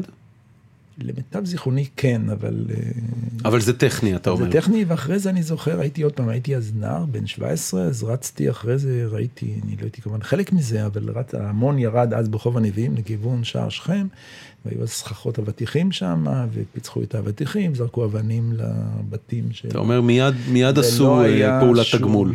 כן, זה היה, זה לא היה משהו נורא, אתה יודע, אה, שגרם נזק עצום, אבל, אבל, אבל... אבל טרור זה טרור. אבל טרור זה טרור, וחוליגניות זה חוליגניות, והתנהגות כן. כזו. אז אני... אז אני ש... וסיפורים על דברים שקרו גם במלחמות וגם בשטחים וכולי, במשך השנים כולנו שמענו. אז אני לא יודע להשוות את הסיטואציה. אני חושב שמה שמיוחד לסיטואציה בחודשים האחרונים, זה ההכרה הציבורית, ה... זה בסדר, זה רצוי. זה משהו שאני לא, אני לא חושב שאני לא זוכר לפחות, שלא היה ב-68 או ב-73, או אני בטוח שהיו מעשי זוועה בכל מלחמות, בכל המלחמות. אבל ההכרה זה בסדר, זה בסדר שמוציאים להורג. זה, זה, פה בירושלים או בעפולה או, ב, או בחברון, זה בסדר. זה משהו, זה כן, כפי, כפי נדמה לי, קפיצת מדרגה. והתמיכה הציבורית, היקף התמיכה הציבורית בזאת, בזה, נדמה לי, עוד פעם כמה שאני יכול לשפוט מה... הרי בסופו של דבר אנחנו די, כולנו די נמצאים בתוך הבועות שלנו ודי מורחקים מרוב האוכלוסייה, אז אני לא יודע מה קורה בדיוק באוכלוסיות אחרות, אבל נדמה לי, כמה שאני יכול להתרשם מה... שפה יש, יש שינוי, לפחות מה שהיה צריך להיות זה באמת התנהגות של המנהיגים. ש... והציבור מוביל את החברה הישראלית, והציבור הזה מוביל, לא, זה לא רק, זה גם רבנים ו... ו... ו... ו... ושאר, אה, ואומנים ו... וסופרים ואני יודע מי, אה, שהיה צריך להיות אה, גינוי הרבה יותר חריף, והרבה יותר ברור, הרבה יותר חד משמעי של ההוצאות להורג האלה. זה לא מקרה, זה לא מאורע אחד, זה, זה רצף מאורעות, זה חלק מהאווירה ציבורית כללית. ואני מפחד. כן, מאז המקרה ההוא היה עוד שניים, זה לא ש... היו, אני חושב, נדמה לי שבסרטונים שאני ראיתי לפחות, היו יותר משניים או שלושה או ארבעה מקרים כאלה. אה, וזה דברים שיש סרטונים, ואני מניח שבכל זאת לא לכל דבר יש סרטון. ו, ו, וזה, זה, זה, זה, זה, האמת היא, זה פשוט מפחיד אותי, זה מפחיד אותי לא במובן שאני חושש שמחר יוציאו אותי להורג ברחוב. אה, זה, ואני יכול להניח שבגלל שצבע... צבע לחיים שלך ורוד ולבן. בתור שני הורים מביאליסטוק, אז יבחינו ביני ובין, אה, ובין אה, אם אני מחר אקלע ל... בין, בין מפגע. בין מפגע וביני, אבל, אבל, אבל, אבל אני, אני אפחד מעצמנו, כן, אני אפחד מעצמנו. הרבה שנים חשבתי כבר שאפשרות של מעשים נוראים בשטחים היא כבר בלתי אפשרית. שבגלל העולם, בגלל הציבור הישראלי, בגלל המוסריות שלנו. מעשים נוראים, אתה מתכוון לדברים של... דברים uh... כמו גירושים uh, המוניים, כן. כמו מעשי טבח גדולים, כמו... באמת דבר... אתה חושב שיש סיכוי שדבר כזה יקרה בארץ? אני מפחד. הבנתי. fair enough. אני מפחד, אני מפחד, אני לא, אני חושב שבוא נגיד ככה, זה, אני לא חושב שזה מחר בוקר יקרה, אבל הנסיבות של דברים כאלה שהן קורות, אף שום דבר לא קורה ב-1, 2, 3, 4, 5. הדברים האלה קורים בדרך כלל בנסיבות בלתי צפויות. בנסיבות האלה בלתי צפויות, כתוצאה, כתגובה לאיזה פעולה מחרידה מהצד הפלסטיני, שתביא למספר גדול מאוד של אבדות ישראליות, או משהו שמאוד אה, אה, סוחט, אולי בצדק, אה, דמעות של אה, כולנו, של רובנו. או אירועים אה, מלחמתיים, וישראל לא הגיעה לנחלה ולשלווה. אבני הדומינו מסודרות בטור, ואתה אומר רק צריך איזשהו... אני לא יודע אם אפילו, זה, אני לא יודע, אני לא יכול לתאר את זה, אני אומר, אבל כשאני אומר לעצמי, האם, כשאנחנו מפחדים ממשהו, אז אני כל הזמן מפחד, אני מפחד שזה יקרה, אני מפחד שיקרה, יקרו דברים. זה לא, אני לא מפחד שיהיה אושוויץ, אני לא מפחד שיהיה אצטרה, אצטרה, אצטרה. אנחנו לא מסודרים אבל, מספיק. אבל אנחנו, אנחנו, אנחנו כן, יש פה גרעין אה, מוסרי אה, רחב מאוד בהרבה אוכלוסיות, ואני לא מתעלם מזה. ואני לא עושה, כמו שאתה רואה, אה, הכל היה טוב בעבר, אני כן זוכר כן, את כן, הדבר כן, הזה, כן. ואני הייתי ב-69 בצבא ושמעתי עוד סיפורים. כן, קיבי הייתה עוד אפילו לפניך. לא קיבי את זה, קיבי, לא שמעתי סיפורים, שמעתי סיפורים על 67 מחיילים שהיו עוד כן. במלחמה. זה, זה לא דברים שלא כן. היו, אבל, אבל, ואני, אבל אני מפחד. אתה יודע מה הדבר הכי מדהים? שקראתי בריאיון עם אריה אלדד, הבן של הבחור שהצבעת לו אז, הוא, שהוא מאמין גדול ברעיון הטרנספר, אפילו הוא אמר, אתה לא יכול לראות בבן אדם ככה ששורע, אתה אמור לתת לו טיפול רפואי. לא, אני, אני, אני, אתה יודע, כל... כל האנשים מהצד הימני קיצוני של המפה הפוליטית, לאומנים, כמו אריה אלדד וכמו פייגלין, אה, אני, אני חושב שהם, אה, אתה יודע, זה לא נעים להגיד, אבל הרפרנסים שלי הם מ-Dungeons and Dragons, מהמשחק, וב-Dungeons and Dragons אתה צריך לבחור אופי לדמות שלך, והאופי נע על שתי סקלות, הראשונה זה Good, Neutral ו-Evil, והשנייה זה Lawful מול כאוטיק. Lawful זה אומר שאתה נאמן מאוד לדרכך, אתה יכול להיות lawful evil ואתה יכול להיות lawful good, אבל אתה נהיה נאמן מאוד לדרכך, וקאוטיק אומר שאתה בן אדם מאוד פרגמטי, זאת אומרת אתה יכול להיות evil ואתה יכול להיות good ואתה יכול גם להתהפך בו זמנית על שניהם. אני חושב שבמובן הזה האנשים האלה הם אנשים מאוד lawful, הם אנשים שמאוד נאמנים לדרך שלהם והדרך שלהם בהכרח כוללת צייתנות לחוק. אז כל עוד החוק הוא ככה, והם גם מאמינים בזה כמוסר, זה המוסר. היהודי הרי. אתה לא נוטל חיים, יש תורה, התורה נותנת ציוויים, יש, אה, יש עקרונות מאוד מוצקים למוסר היהודי. לא משנה, אני, אני חייב להגיד, לא יודע, אתה יודע, זה... אולי אני אופטימיסט יותר מדי, אבל אה, אה, אני חושב שדווקא העובדה שמעשים מהסוג של מה שראינו בחברון, ושל לינצ'ים מהסוג שאתה מתאר שהיה בירושלים כשהיית צעיר ושראינו בבאר שבע ממש לפני כמה חודשים, אה, העובדה שהדברים האלה נחשפים לקהל הרבה יותר גדול ומזעזעים אותנו כמו שהם מזעזעים אותנו ומגיעים למשפט ולדיון ציבורי בתהודה כל כך גדולה ובמהירות כל כך גבוהה היא דווקא סימן מעודד ולא, אה, ולא מדכא. זאת אומרת, אני רואה בזה אינדיקציה לזה שהתהליך הלמידה ותהליך ההשתפרות הוא מהיר יותר, אבל כזה אני. לא, אנחנו לא יודעים באמת. נגלה. אנחנו אה, אה, מתקרבים לסיום ובדרך כלל בשלב הזה אה, אנחנו אה, נותנים אה, המלצות. לא משנה על מה, אבל פשוט המלצות. ו- ו- לא מתוקף ידיעה, סתם כן, לא המלצה- מתוקף ידיעה, סתם משהו שנחשפת אליו ונהנית ממנו, והיית רוצה לחלוק ולשתף עם אנשים אחרים, אה, כדי שגם הם יוכלו להיחשף וליהנות, אז... אה, רגע, אה, לא המלצות דרך חיים, המלצות תרבותיות, אתה יודע, לא, ספרים, הכל, זה- סרטים, זה יכול כן. להיות גם אה, אתה עצה רוצה, לחיים, כן, לא, מה אכפת כן. לי, אתה יודע, המלצה זה המלצה. בדרך כלל רוב האורחים פשוט ממליצים על ספר או סרט. תראה, אם הייתי צריך להמיץ משהו לאנשים לעשות, אז הייתי אומר, אה, דווקא לא רק ספר ולא, ולא משהו תרבותי. אני דרך אגב לא אדם כל כך תרבותי, אני, מספר ספר- ספרים שאני קורא, אני בטוח יותר קטן ממספר ספרים שאתה קורא. אה, אני איטי מאוד בקריאה, ואני נרדם מהר כשמתחיל לקרוא. אז... אה, זה נשמע די דומה למה שעובר עליי. זה נשמע מאוד אני- אגב בעניין הזה גיליתי audiobooks, ומכיוון שאני אה, רוכב על אופניים, זה כלי התחבורה העיקרי שלי, אז יש לי הרבה זמן להאזנה שיכול להיות ל audiobooks. שאני צריך לעבור לזה, אבל אה, אה, אה, אני חושב שאני הייתי ממליץ לאנשים ללכת לסביבות שהם לא מכירים. ללכת לסביבות שהם לא מכירים, לקחת יום ולנסוע, לרבות לשטחים, לרבות להתנחלויות. אני בשנים האחרונות כמעט כל שנה הייתי איזה יום ב- בין המתנחלים. אתה אומר, "ל- לך למקום שאתה לא מכיר. מכיר שלא מכיר, וזה מקום שלא מכיר, יכול להיות אה, קריית ארבע, ויכול להיות אה, נוער הגבעות, ויכול להיות ג'סר א-זרקא, ויכול להיות אה, אפילו יותר קרוב כאן, בתקווה או בבת. ים.